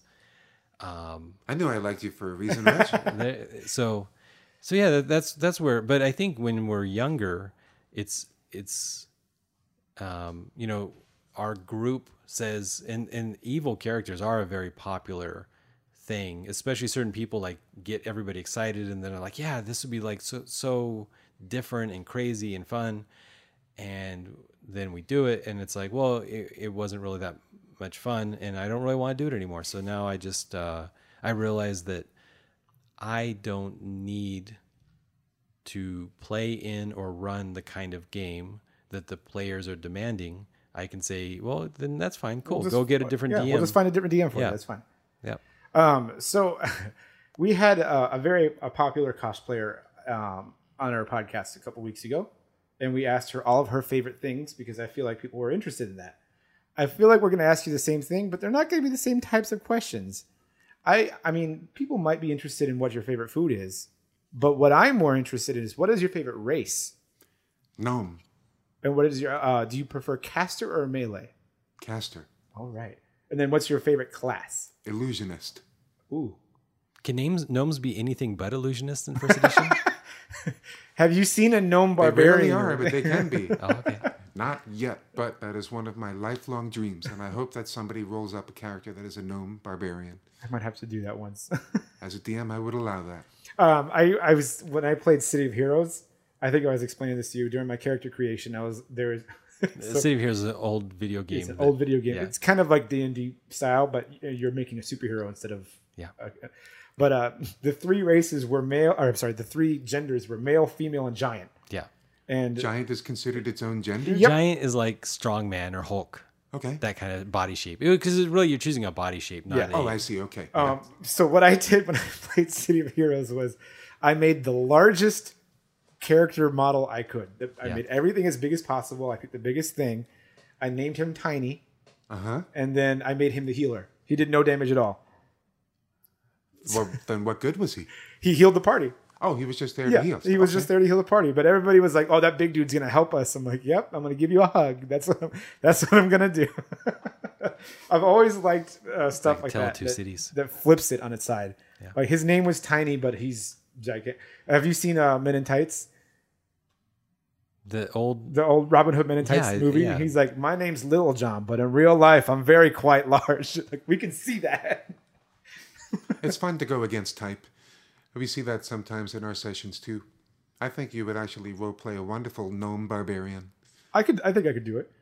Uh, no, uh, I feel like if you're doing a gnome barbarian, he has to have um, a Napoleon complex. Such as? Like he has to. He's always mad that people call him short. Yes, but more than that, beyond that, what more? I don't know. I'd have to think about it. That's interesting. I mean, it's easy to think of a Napoleon complex as, you know, just being someone who is physically short in stature and shorter than the vast majority of Yeah. others around him. So naturally, he would think that he has to, or she has to puff up their chest and express themselves more and be more important and all of that sort of thing. But um, it's interesting to explore how you would explore such a personality trait. It's not really a personality flaw. Yeah. A, a Napoleon complex doesn't have to be seen as a flaw. In fact, it could be seen as a boon of some sort. And that is something from a creative standpoint that I would love to see get further developed. Yeah. You know, it's funny. That comes back to my favorite character in Lord of the Rings. We talked about this before. Who? Uh, Gimli. Gimli is your favorite? Gimli's one of my favorites now. Uh, it used to be just. I feel like just like everybody else. The first time I made it through Lord of the Rings, it was Legolas. Are you talking about the books or the, the films? movies. The the, the films. The films. Okay. Have you read the books? I have read the books Okay, actually. I that's- have. Um, but so Legolas at the beginning was my favorite, but then upon watching it recently again, I was like, you know what, Gimli is actually my favorite. I, I like him every time he's in a scene. I've always liked him, and that would be where his he has a major Napoleon complex. He's mad that he's short. He doesn't want to be called short, but eventually he accepts it, and he's like, Aragorn, toss me. He's like, Yeah. what'd you say? Yeah, that like, yeah, was, I know. Just toss me. You have to do it. Yeah, he was at that point. I mean, they were in Helm's Deep, right? Is that what was going on there? uh, no, they were at well, they were at the battle of the battle of Helm's Deep. Yeah. yeah. when they were uh, fighting on the bridge and the bad guys or the orcs were below him. Or, So they had no choice. yeah, Gimli knew that he had to get thrown. it's just like Wolverine and, and Colossus. He's like, just toss me. Yeah, the fastball special. It's funny. I'm, I'm actually reading Astonishing X Men right now, and it's fun to see Colossus throwing Wolverine around. you know, you wonder with Wolverine, with that metal skeleton of his, how much does he weigh? And Colossus, with that metal exoskeleton of his, how much does he weigh? And if we're talking about upwards of a thousand pounds each, how the hell are these characters like entering buildings, going upstairs in like the Xavier School? I mean, how are these big, heavy characters walking around? So I mean, Colossus is even worse because he's actually not an exoskeleton. He uh, there's a point where his uh, he gets damaged, and his torso is torn open, and his inside is steel as well. So how much does this guy and weigh? he can't even change back into human because he'll die. So in, he has to get Magneto to bend him back into you know into He would be the right guy for that. yeah, yeah.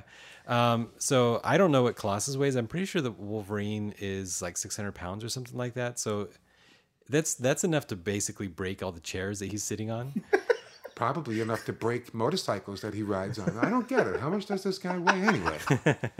but it's well, it's it's an interesting thing too. Is the fastball special something that could actually happen? And because we're talking about weight, Can you imagine 600 pounds of anything being thrown like that? but uh, again, but can Colossus pick up six hundred pounds? If But that's what it Colossus can live like But- lift like 50 tons. I was gonna say, something like but that. with the kinesthetics of him Wow. being all steel, he should be able to because well, I don't think being all steel suddenly makes him being able to lift 50 tons. Just living in the Marvel universe means that, like your average 12 year old girl probably can lift 300 pounds. I don't know. Uh, um, yeah. I think we had uh, one final question, and uh, I think we're going to be done after that. I think these questions are marvelous. Your, What's the last one? Your favorite story or funniest story that happened while while being a DM? What was it? Um, wow. I am going to uh, have to say that the favorite thing happened last time because I always say that. it's always the best time until the next time. Yep. So last time, uh, my favorite thing that happened then, uh, while it's still fresh in my memory, is there was a magic user character who was invited into the mansion of the mayor of a town. The mayor and his wife both live there. and it's the evening of the Moon Festival. This is the, the night before the Moon Festival, when the moon up above and its three smaller moons all line up in perfect astral conjunction with the planet upon which our adventures take place. happens one night a year. The mayor was kind enough to invite the magic user in to stay at the mansion during the festival. There are like 7,000 people outside town waiting to be let in. It's a big event. So the magic user goes into the mansion and he is shown where the library is in case you want to look around at some books. So he starts looking through some books and he's very specifically told that he cannot smoke his pipe in the library. So what does the magic user do? You would think he lights up his pipe in the library. Uh, but no, actually, he goes to the adjacent sunroom where he proceeds to light his pipe right next to the sunroom. A child comes in to the library and calls out to the magic user. It's like, Magic user, I've went to get your goods from the next door inn, but we can't find them because we can't locate a room called uh, Room I Forgot. This goes back to earlier in the session when the magic user was asked, What room are you in at the inn next door so we can send a boy to fetch your items? The magic user's response was, I forgot, as in I forgot what room I'm in. The magic user approaches the boy in the library, now with his lit smoking pipe. Now, a fire breaks out, and a dexterity check is made and failed. And next thing we know, the magic user's robe has now caught fire. In or adjacent to the library where he was forbidden from smoking his pipe, I forget which.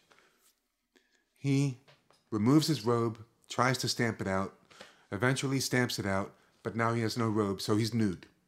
In the mayor's mansion with a lit pipe, next to the library where he was forbidden from smoking. These are the wonderful kinds of things that can only happen at a Dungeons and Dragons table. So, listeners out there, if you would like to experience something along those lines, play Dungeons and Dragons. It doesn't matter if it's 5th edition, 4th edition, 1st edition in my case, whatever it might be. Give it a try. It's a wonderful hobby. It's here to stay.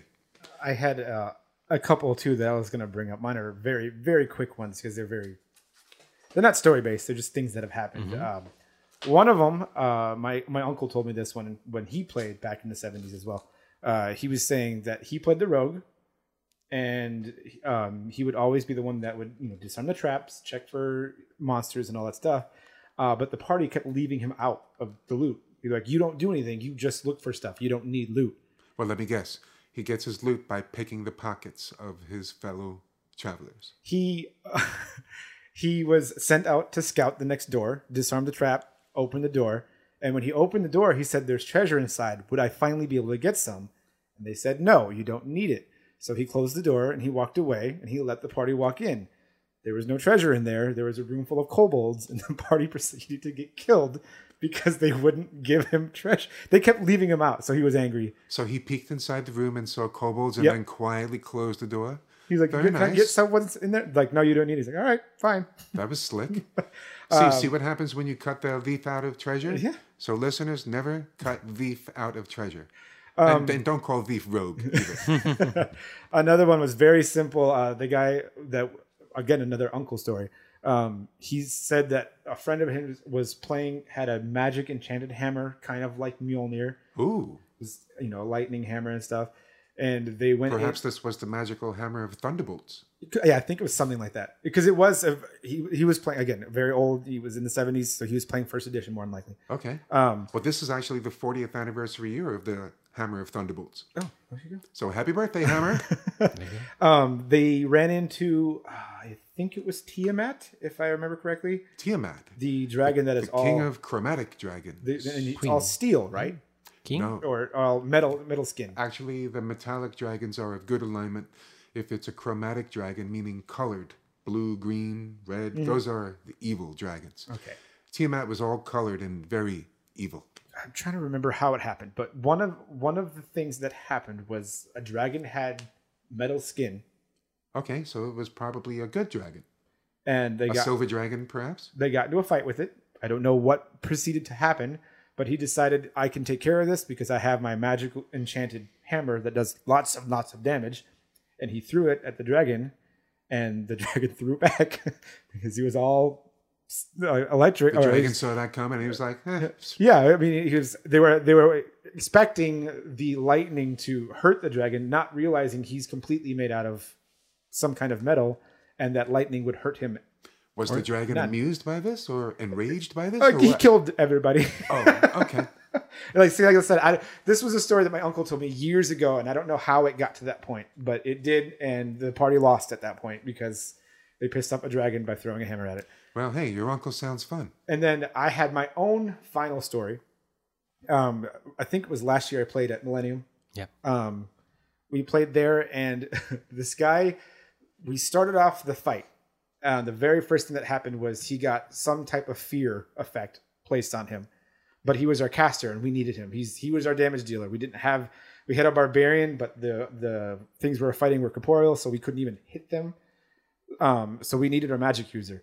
So the magic user um, succeeded at every damage roll he got, but failed at every saving throw to make the fear effect go away. Oh, And so the DM explaining to us what's going on was your little gnome, I think it was a gnome as well, came out from under the bed, casted his fire spell, got scared and went back under the bed and proceeded to do this five or six turns in a row. Like he would come out to use a spell, still scared, went back to hide again. Every time it was his turn, he would come back out, use his spell, like, nope, I'm not fighting this, and run back again. It was just funny how we eventually killed the, the stupid thing, but no thanks to the uh, the mage who was scared the entire time. No thanks to saving throws being failed. So remember, folks, make those saving throws. As if it's something we have Yeah. any control over, right? Yeah. But it is important. Yes, please make your you- saving you, know what's funny? On that note, do you have players that have their dice? Like, I need my favorite die to roll my number. Do they? We have di- we have players that like to share dice. Um, we have players that um, are not afraid to shame their dice if they are not rolling well. Exile them to the corner of a room or something. Um, sometimes, if people are rolling up characters in the beginning, trying to get their stats lined up, and they're getting low rolls, they'll switch dice out.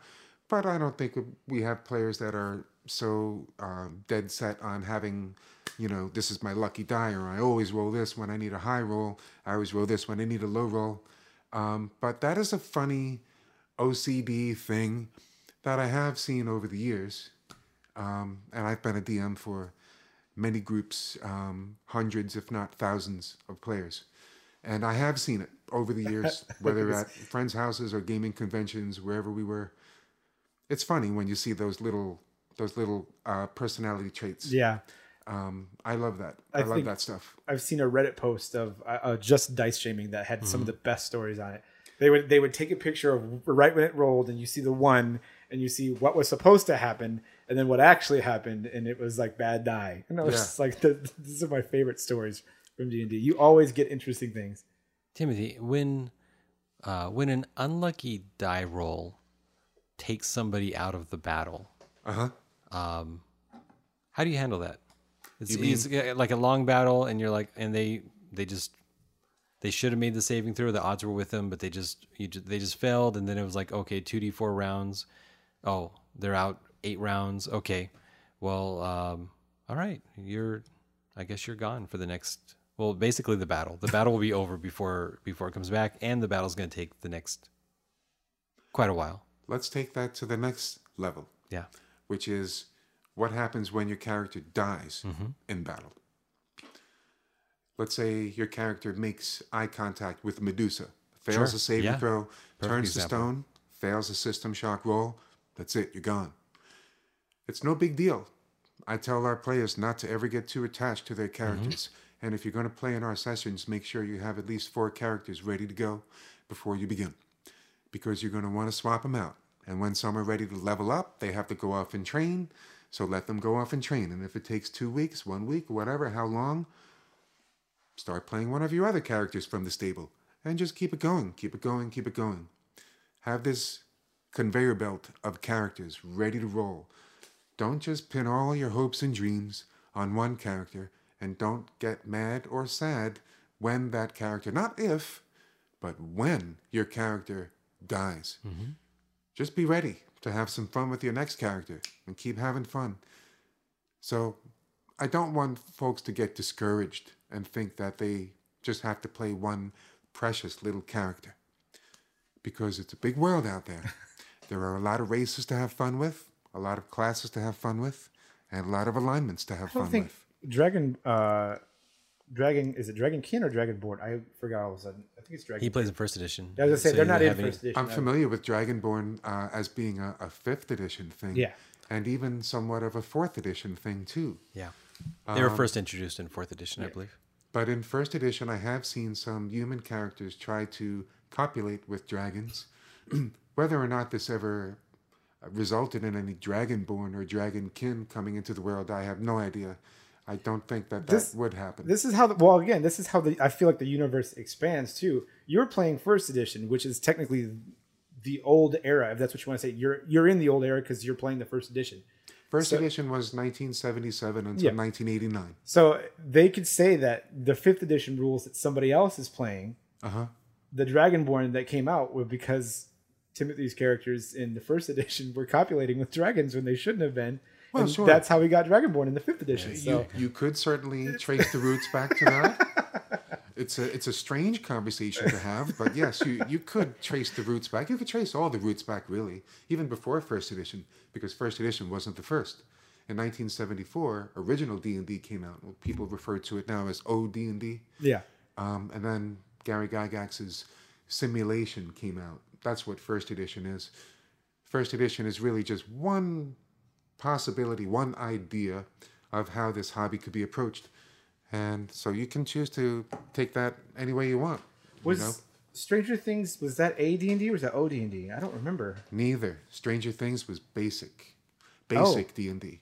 In 1983, the uh, TSR had come out with a basic game called um, Basic, uh, Basic D and it was later followed by Expert. And if you got good enough with Basic, in which Dwarf is a playable class, I'll never figure that one out Oh, Elf is a playable class too. and elf playable class too. Yeah, it was weird. It was it was very it was you know what it was. It was oversimplified. It was oversimplified for um, for players um, who were a bit more a bit more cultured and ready to take a bit more of a cerebral approach to it. Basic D and D is more of like beer and pretzels D and D. Let's just get together and have some real quick fun. You know. Yeah. We're not looking to have this be anything serious or long lasting. We're not looking to celebrate or commemorate anything. We just want to have a little bit of fun for a little bit of a while. Stranger Things uh, shined a, a spotlight on Redbox D&D, which came out in 1983, and that was written by Frank Mentzer, who was one of Gary Gygax's cohorts and creator of the Temple of Elemental Evil, which has gone on to, I should say, co-creator of, gone on to become one of the most famous of the intellectual properties of TSR at that time. I Second guess. module I ever played. Great module, right? It, uh, It was uh, the first. It was the f- first module that I ever shoplifted. I shoplifted that. Lip, I shoplifted that module from uh, um, Toys R Us in 1982, I think, back in New York. I was so proud of myself for having done so too. I forget how I did it exactly. I think I took it out of its wrapping and I put it inside of another box set, and I brought the box set up to get rung up. So they rung me up for the box set, but not Telemen- not Temple of Elemental Evil. Anyway, Frank, if you're listening to that story out there, I'm sorry about that, pal. I don't. Uh, I do not um, condone shoplifting uh, in any way, shape, or form. I, I- I just want to point out that was an inherently evil act. I'm gonna have to shift your alignment if you do it again. I I very much deserve an experience point penalty for that. I shoplifted accidentally at Whoops. um, I went to the to the Hastings, uh, Hastings in New Mexico, and I grabbed the book. I don't. It was something second edition, and I went to go ring it up. And of course, those those second edition books, I think their MSRP is almost generally 1995, somewhere around there, hardbound book. And they were like, "Oh, that's expensive," and I'm like, and I'm used to that, right? Because when when you deal with anybody outside the hobby, to buy a, these books and often stacks of these books all at once, and each of them are 20 bucks up, and now their MSRP is probably 30 bucks. I don't know what. the- uh, well, I think Ravnica. That's the the Ravnica, uh, Ravnica guide is the one I want to get. I believe the MSRP on that one's sixty. Yeah, I mean, so It's up there. So I'm used to that, and so then I see the price and it's three ninety five, and um, Three dollars and ninety five cents. yeah, and I'm like, let's go with it, and then I paid for it, and then afterwards I realized that somebody had taken a sticker from a Dragon magazine and put it on the book, so that when it rang up, it would say Dragon and TSR, and it was a TSR book with Dungeons and Dragons on the book. Did you feel guilty afterwards? I feel guilty to this day you If I could poor find the owner, I'd still because I had it. the money. I was totally ready to pay the real price. I just didn't. But I also I didn't correct him because uh, I was a 16 year old kid. So So I, f- I feel like we're at a at a decent length of time Yeah. for the podcast. I have one final question, okay, and then we'll be done. We were gonna play the game, but I don't think we have time. For it's it. wait yeah. Yeah. Uh, the last and final question: Have you had players reach max level and finish one of your campaigns? Completely finish. Completely finish a campaign? Uh, yes, but not reach max level. Have you had any characters reach max level? No, oh, because there are no level max. There are no level caps. Anyone can continue on to level up and level up. In fact, we have NPCs in our world that are 20th level magic users that I have a blast controlling. I would say you could continue to level up for as long as you want to So continue. so what is your opinion about first edition level limits by race? Don't like it. I feel that's a it's, it was an interesting guideline that was posited by Gary Gygax, mm-hmm. and I've decided to hand wave that along with psionics and along with weapon speed and all sorts of other things too. There are lots of things you can extract from those books and never use to help have a more stripped down motor that runs and purrs like a kitten. I'm not a DM that likes a whole lot of crunch. I like story. I like developing. I like collaborative world building and all of that.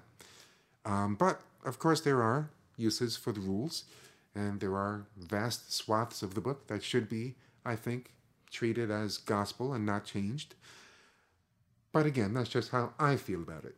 Every dungeon master should approach it how he or she feels about it. Yeah. And don't feel like you're peer pressured into anything one way or another. So in your campaigns, do you you have twentieth level magic users? As player characters? No.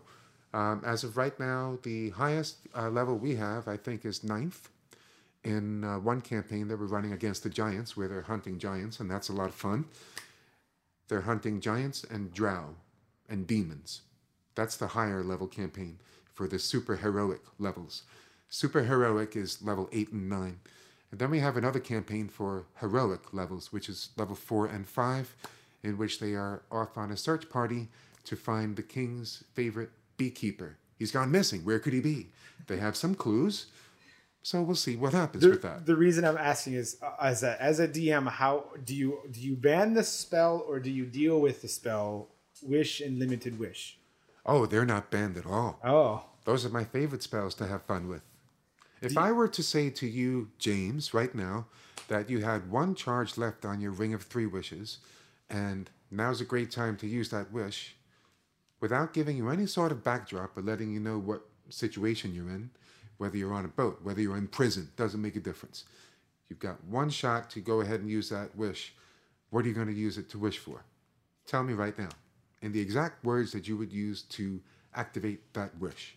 I will take those words and I will turn the table on you so fast. I was gonna ask, do you monkey's paw you it? Would not even believe. That is why Wish is not banned. Wish is a whole lot of fun. Whether it's limited wish or wish, doesn't matter. Do, you, do your players spend a lot of time like writing out the exact wording that they're trying to use? there's try no way he can mess with None this. of them have access to a wish right now, except one. One player possesses the famous talisman of Zagy.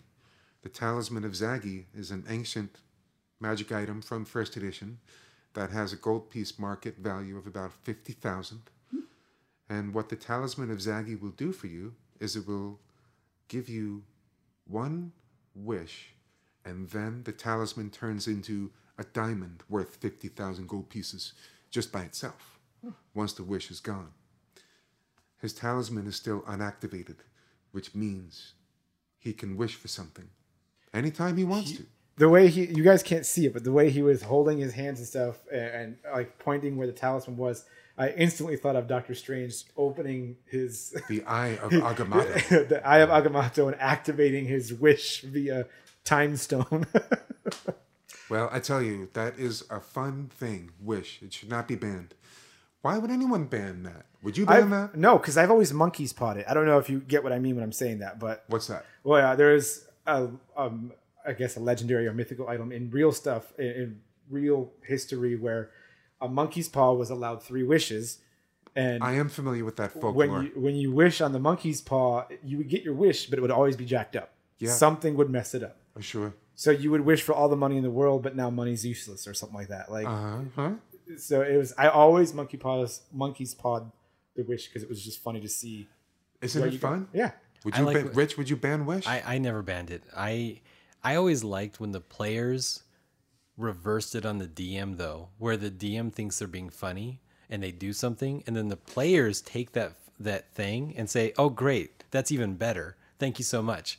And then the DM's like, "Oh man, I ruined my world because because I I've- I went a little too far with." I've had a DM that got really. I mean, he wasn't annoyed, but he was like, he's he knew that when I was coming, there was going to be some strange stuff happening because I was definitely, I still am one of those players that if there is any way I can think outside of the box to do a solution, I will do it. If it's if it's an obvious, okay, you need to talk to the farmer to move on to the next part. I will look in a well for something. I will do whatever it is I can do that's completely opposite. Bless your heart, because you are the type of player who helps keep things interesting. Last thing you want to do is be sitting at a boring table. Yeah. No, I am So- definitely like we have to punch this guy in the face to get through it. I'm like, well, can I throw a rock or can I do like I always always try and find different ways around it.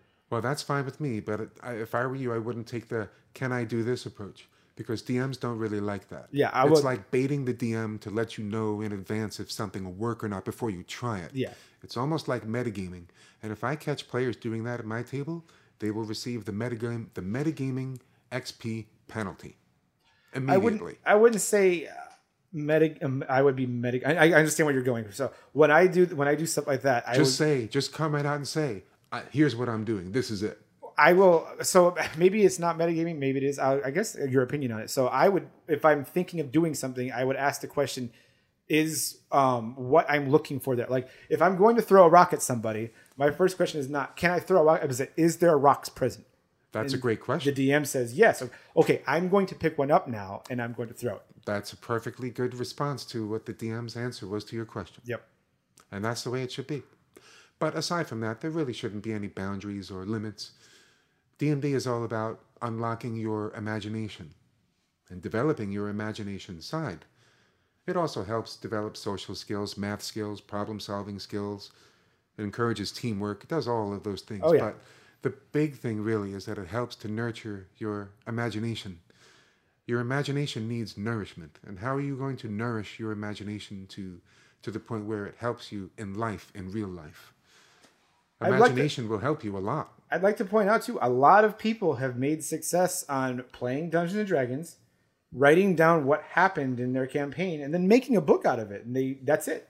Their book that they wrote is their campaign, and people are interested in it. I a- that's wish I saw that more often. There's an author right now. I love now. when that happens. There's an author right now. I know because I've talked to him several times at the conventions. John Paul Reed. yeah? Um, he makes his books based on what happened in his stories, and his world is very interesting. See, more people should do that. I like it. And if I wasn't DMing so much, I would probably be pursuing uh, writing because Module I do enjoy writing. something? Yes, module building. Uh, I've been given such wonderful opportunities to write modules, and every time it comes up, I just can't seem to get myself into that mindset. Yeah.